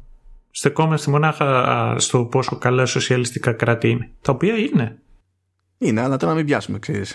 Να λέμε για συστήματα υγείας και τα λοιπά. Ναι, τέλος πάντων να ξεφύγουμε από εκεί. Παρότι αν κάποιος ενδιαφέρεται όντως να κοιτάξει το σύστημα το οποίο υπάρχει, δεν είμαι σίγουρος αν είναι στην Νορβηγία ή στη Σουηδία, το σύστημα το οποίο υπάρχει για όταν υπάρχει μια γέννα σε ένα ζευγάρι. Το τι σύστημα προσφέρει το κράτος στους νέους γονείς. Τώρα για να πω και εγώ δύο πραγματάκια τα οποία μου αρέσανε και για να καταλήξω σε αυτά τα οποία θέλω να πω, είναι το εξής. Ένα, για κάποιο λόγο αγαπούσα και είχε πολύ τζέρτζελο ο Φύλακας, ο οποίος βρισκόταν εκεί και είχε τους ασθενείς, τέλος πάντων, υπό την επίβλεψή του, και ιδιαίτερα αγαπούσα όταν χρειαζόταν να μιλήσει ιαπωνικά. Αλλά άστο εκεί που ξεκίνησε να μιλάει ιαπωνικά, δεν θυμάμαι, σε κάποια φάση νομίζω είπε ευχαριστώ ή κάτι τέτοιο, χατζημασιτά, δεν θυμάμαι τι στην οργή είπε. Εκεί που πέθανα στο γέλιο ήταν ότι κάποια στιγμή για να δω, επειδή έχω κάνει και εγώ μια σχετική σημείωση, να δω αν μιλάμε για το ίδιο. Για ναι, που με φωνητική εντολή λέει «Γκάσου Μάσκ». Ναι, αυτό λέει «Γκάσου Μάσκου» και όχι τίποτα άλλο. Εγώ γελάω για δύο λόγους εκεί. Και για την απόλυτη αποτυχία στο Ιαπωνικό, σε δύο λέξεις. Που στην τελική, τέλος πάντων, αφού λες «Γκάσου Μάσκ», πες το έτσι 1000 φορές από το να πεις «Γκάσου Μάσκου», αλλά anyway. Αλλά μου άρεσε το password. Γιατί πρώτα έπρεπε να βάλει password και μετά να πετάξει τη φωνητική εντολή. Για το password δεν ήταν 1, 2, 3, 4, ήταν 5, 6, 7, 8. Για λες φοβερά στήμα ασφαλείας στην εταιρεία, άρα άξιοι εμπιστοσύνης, όλοι, τίποτα δεν θα πάει στραβά. Όχι, περίμενα. Αυτή είναι η αριθμή κιόλας οι οποίοι ήταν και ο κωδικός των αλωνών και είχε να κάνει με το χορό. Έχει να κάνει με το χορό, οκ, αλλά αυτό το βλέπει... Εκεί που γίνεται με το χορό νομίζω είναι μέσα σε reflection, σε αυτές τις ιστορίες που ζούσαν. Δεν είναι που πέφτει αυτή η ατάκα. Mm-hmm. Ναι, γιατί ψάχνανε το password εκεί που πήγανε να πάνε το λεμούριο. Ναι, ναι, ναι. Ναι, οκ. Okay. Απλά αυτό στην τελική είναι ένα πιο φανταστικό σενάριο, το οποίο έχει εμβόλυμα στοιχεία από την πραγματικότητα. Αλλά εδώ στο εργαστήριο δεν είμαστε, υποτίθεται, σε κάποιο φανταστικό σενάριο. Κάποιος σου λέει μη βάλω 1, 2, 3, 4, το κάνω 5, 6, 7, 8, είναι πιο δύσκολο. Και λες μπράβο παιδί. Θα πω κάτι το οποίο είναι τρομερά θλιβερό. Έχω δουλέψει εγώ αναδιαστήματα σε μερικά projects σαν developer και θα σου πω το εξής. Μεγάλες εταιρείες οι οποίες δώσαν πολλά λεφτά, έχεις πρόσβαση σαν super admin σε όλα τα στοιχεία ενός CRM και άλλων τέτοιων και ευαίσθητων πληροφοριών και ολόκληρων συστημάτων σε σελίδες που ουσιαστικά μπαίνεις, κάνεις sign up από το ίδιο μέρος που κάνεις sign up ο οποιοσδήποτε χρήστης. Δεν είναι ξεχωριστό URL για αν θέλεις να μπεις σαν admin. Δηλαδή φαντάζω στο Facebook. Ναι, κατάλαβα. Ναι, ωραία. Και ήταν username admin και password admin. Έτσι, αυτά είναι. Αυτό. Και λες, τι κάνεις ρε φίλε. Μπρος στο δρόμο που χάραξε το modem router που μας έστειλε η οποιαδήποτε εταιρεία. Αυτό, ναι. Admin. Και λες, ρε φίλε, τι κάνει εδώ. Τέλος πάντων, να επιστρέψω και να καταλήξω, διότι νομίζω ότι τα περισσότερα πράγματα τα οποία είχα να πω τα είπα και τα συζήτησα. Το ίδιο το Maniac, αυτό αν ξεπεράσεις τέλος πάντων την περιπλοκότητά του και τη ζαβομάρα του και τα κόλπα τα οποία είχε, έχει καταλήγει τέλος πάντων στο εξής κόνσεπτ, ότι σε ένα κόσμο όπως είναι αυτή στον οποίο ζουν εκείνοι, και είναι ένας κόσμος στον οποίο δεν φαντάζει και τόσο μακρινό από το δικό μας, όχι ότι θα έχουμε AdBuddies που πίστεψε με ότι αν είχαμε αυτή τη δυνατότητα έστω και για δοκιμή κάποια στιγμή θα πήγαινα και θα το έκανα για να πρίξω κάποιον, ναι, και να ξεκινήσω να το κάνω νια. Αλλά είσαι εσύ ο AdBuddy. Ναι, εγώ ναι, να είμαι εγώ AdBuddy, μόνο και μόνο γι' αυτό θα έχει πολύ γέλιο. Εντάξει, έτσι μπορώ να το κατανοήσω. Αυτό ναι, θα είχε πολύ ενδιαφέρον έτσι.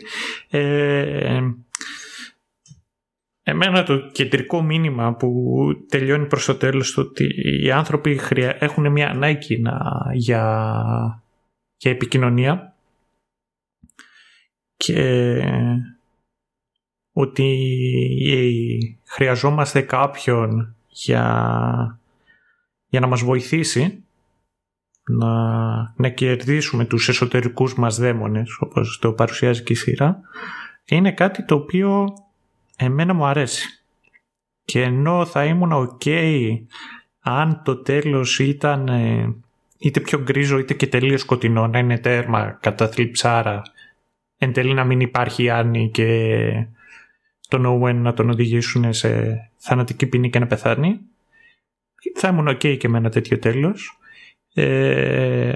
Αυτό το happy ending προσωπικά μου άρεσε έτσι όπως πέρασε και όπως έσκασε.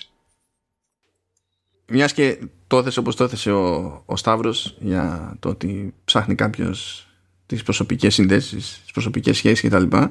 Έχω σημειώσει εδώ το άνοιγμα της σειράς, το οποίο αναφέρθηκα νωρίτερα, όπου είναι με voice over. Εκεί δεν ξέραμε ότι ήταν ο Δόκτωρ Πλοκάμιας στο voiceover, αλλά ήταν ο Δόκτωρ Πλοκάμιας. Γάμιν είναι και ο κύριος Καμβούρης. Και λέει, παιδί μου, ότι forces of nature meet, demonstrating infinite potential for connection. Και προχωρά λέγοντας ότι το ίδιο ισχύει για τις ανθρώπινες καρδιές και τα λοιπά, ότι πάντα προσπαθούν να συνδεθούν και ότι το μυαλό δεν το συνειδητοποιεί αυτό. Και προχωράει λέγοντας ότι οι κρυφοί κόσμοι έχουν βαρύτητα όπως και ο δικός μας, δηλαδή ο πραγματικός, και ότι οι κρυφοί αυτοί κόσμοι μπορούν επίσης να μας προκαλέσουν τραύματα και πόνο, και ότι είμαστε χαμένοι χωρίς κάποιο είδους προσωπική σύνδεση και είναι τρομακτικό να είμαστε μόνοι. Στην ουσία, στην εισαγωγή πριν το πρώτο legit καρέ, όντως σου έχει πει όλο αυτό που σου λέει μετά για 10 επεισόδια. Ναι, ισχύει. Απλά το συνειδητοποιείς στο τέλος, ότι όντως αυτό ήταν. Ναι, έχει ενδιαφέρον. Και νομίζω ότι είναι και ένα κόνσεπτ το οποίο πονάει αλλιώς λίγο στην εποχή της καραντίνας. Ναι, ισχύει. Που δεν μπορείς να πετύχεις άνθρωπο στα σοβαρά και να συζητήσεις σαν άνθρωπος. Αλλά τέλος πάντων. Πάνε καλά που έχουμε τα podcast, Σταύρο. Ναι. Δεν ξέρω αν συμφωνούν και αυτοί που μας ακούνε, αλλά ναι, να είναι καλά που έχουμε και τα podcast και τέτοια τα λέμε και έτσι. Είμαι σίγουρος ότι όταν σταματήσουμε να ηχογραφούμε θα θυμηθώ κάτι το οποίο μετέπειτα θα μου φανεί σημαντικό, αλλά θα αποδεχτώ αυτή την ήττα η οποία μου συμβαίνει κάθε φορά και δεν θα προσπαθήσω να ανακαλύψω τι είναι αυτό το οποίο σίγουρα έχω ξεχάσει. Αλλά θα πω ένα fun fact. Για να δούμε αν θα είναι σαν τα άλλα. Ναι, όχι, είναι το μοναδικό. Μα άκουσες, ούτε την foil hat θα φορέσω ούτε τίποτα. Όχι, απλά επειδή το τελευταίο fun fact που ανέφερες σε αυτή την ηχογράφηση ήταν για το ότι ίσως το ίδιο γκίλ με τον Breivik. Ναι, δεν ξέρω τι να περιμένω γι' αυτό, ναι. Λοιπόν, έψαξα και βρήκα ότι η ηθοποιός η οποία παίζει τη μητέρα του Owen είναι παντρεμένη με τον τραγουδιστή, το Sting. Και ο Τζαντ, ο αδερφός του, κάποια στιγμή τραγουδάει το Every Breath You Take, το οποίο είναι τραγούδι του Sting. Α, ναι, ναι, σωστά. Το fun fact είναι ότι το συγκεκριμένο τραγούδι έχει να κάνει με στόκερ. Κάτι το οποίο διαφεύγει. Αλλά το ακούς και έχει να κάνει με κάποιον ο οποίος υπόσχεται την παντοτινή του αγάπη και την υπόσχεση ότι θα φροντίζει και θα προσέχει τον άλλον. Εντάξει, αυτό δεν μεταφράζεται στο αυτό το κομμάτι είναι για στόκερ, έτσι. Αλλά τέλος πάντων, ναι. Καταλαβαίνω τι εννοείς. Αλλά έχει ενδιαφέρον το ότι ο Τζεντ, για τον οποίο μέχρι εκείνη τη στιγμή ξέρεις ότι εκκρεμεί ένα δικαστήριο για εκείνον, σε προειδεάζει ότι έχει να κάνει με σεξουαλική κακοποίηση και ότι ο Τζετ είναι ένας predator. Ναι, αυτό το κονέ δεν το είχα κάνει. Αυτό είναι χαριτωμένο. Δεν ξέρω αν το σκέφτηκαν όντως έτσι, αλλά είτε το σκέφτηκαν είτε δεν το σκέφτηκαν, λειτουργεί. Εγώ φαντάζομαι ότι έψαξα online και απλά πάτησα μέσα, έκανα Ctrl F τέλος πάντων εκεί και έβαλα Sting. Και από εκεί είδα ότι είναι και η... Πώς να σου πω, ήθελα να δω ότι αν όντως υπήρξε κάπου η σύνδεση και μετά ανακάλυψα ότι η μητέρα του Owen είναι παντρεμένη με το Sting. Καταλαβες. Εγώ το μεταξύ σαν ποτέ δεν θυμάμαι το όνομά της κλασικά. Τη φυσιογνωμία δεν ξέρω βέβαια, την έχω δει πολλές φορές. Και είναι και καλή ηθοποιός, εδώ που τα λέμε. Αλλά δεν είχα την παραμικρή ιδέα ότι είναι σύζυγος του Sting. Είδες, κάτι μαθαίνεις. Έτσι πάνε καλές συζητήσεις, Σταύρο. Ναι, καλές συζητήσεις δεν είναι ο καθένας λέει το ποίημά του και μετά φεύγουμε χωρίς με τα τσανάκια μας. Είναι... Γι' αυτό γίνονται. Οπότε, αφού έτσι, ωραία, μόλις αποδείξαμε ότι είχε λόγο ύπαρξη όλη αυτή η συζήτηση που κάναμε. Γενικά, επιχειρηματολογήσαμε τουλάχιστον, αποδείξαμε, δεν ξέρω. Ξεμπερδεύουμε και με το Maniac, φίλες και φίλοι. Είναι άλλη μια περίπτωση στην οποία δεν έχει κατάρρευση ο ήχος του Σταύρου. Νομίζω ότι θα κάνω πάρα πολύ και να το συνηθίσω αυτό το πράγμα. Μπράβο που το λες. Μπράβο που το λες στο τέλος, ώστε αν καταρρεύσει να μπορέσουμε να το κόψουμε. Οπότε τι να πούμε. Καλή συνέχεια σε όλους. Υπομονή, ξέρουμε ότι το κλίμα είναι περίεργο. Έχουμε τα πολιτικά, έχουμε τα κοινωνικά, έχουμε τα της πανδημίας. Εγώ αυτό που έχω να πω γενικά είναι ότι η πόλωση σε οποιοδήποτε επίπεδο δεν είναι ιδιαίτερη εξυπνάδα. Όταν τη μυρίζετε κάπου, καλό είναι να αράζετε λίγο και να το σκεφτείτε λίγο καλύτερα πριν μπείτε σε τέτοιο χώρο. Γιατί έτσι δεν θα λυθεί τίποτα και ήδη έχουμε πιάσει jackpot σε γκαντεμιές. Έτσι. Ναι, μην το χοντρίνουμε κι άλλο. Και μήπως και καταφέρουμε και λύσουμε και τίποτα στα σοβαρά αντί να απλά να χτυπιόμαστε μεταξύ μας. Αυτά αγαπητοί. Σταύρο, χαιρέτα το κοινό σου. Α, ναι. Λοιπόν, να είστε καλά. Σας ευχαριστώ που καθίσατε και μας ακούσατε. Να είσαστε υγιείς, το πιο σημαντικό απ' όλα. Και μετά υπομονή. Μέχρι να μπορούμε να κάνουμε κάτι. Όσο δεν μπορείς να κάνεις κάτι, κάνεις υπομονή. Πώς είναι... Να τελειώσουμε με αυτό. Κάτσε μία φορά να ακουστούμε και έτσι βαθιστόχαστοι. Πώς είναι ρε αυτή η προσευχή που κάνουνε, που λέει Θεέ μου δώσε μου τη δύναμη να αλλάξω αυτά που μπορώ, την αντοχή να υπομείνω αυτά που δεν μπορώ να αλλάξω και τη σοφία να γνωρίζω τη διαφορά μεταξύ αυτών των δύο.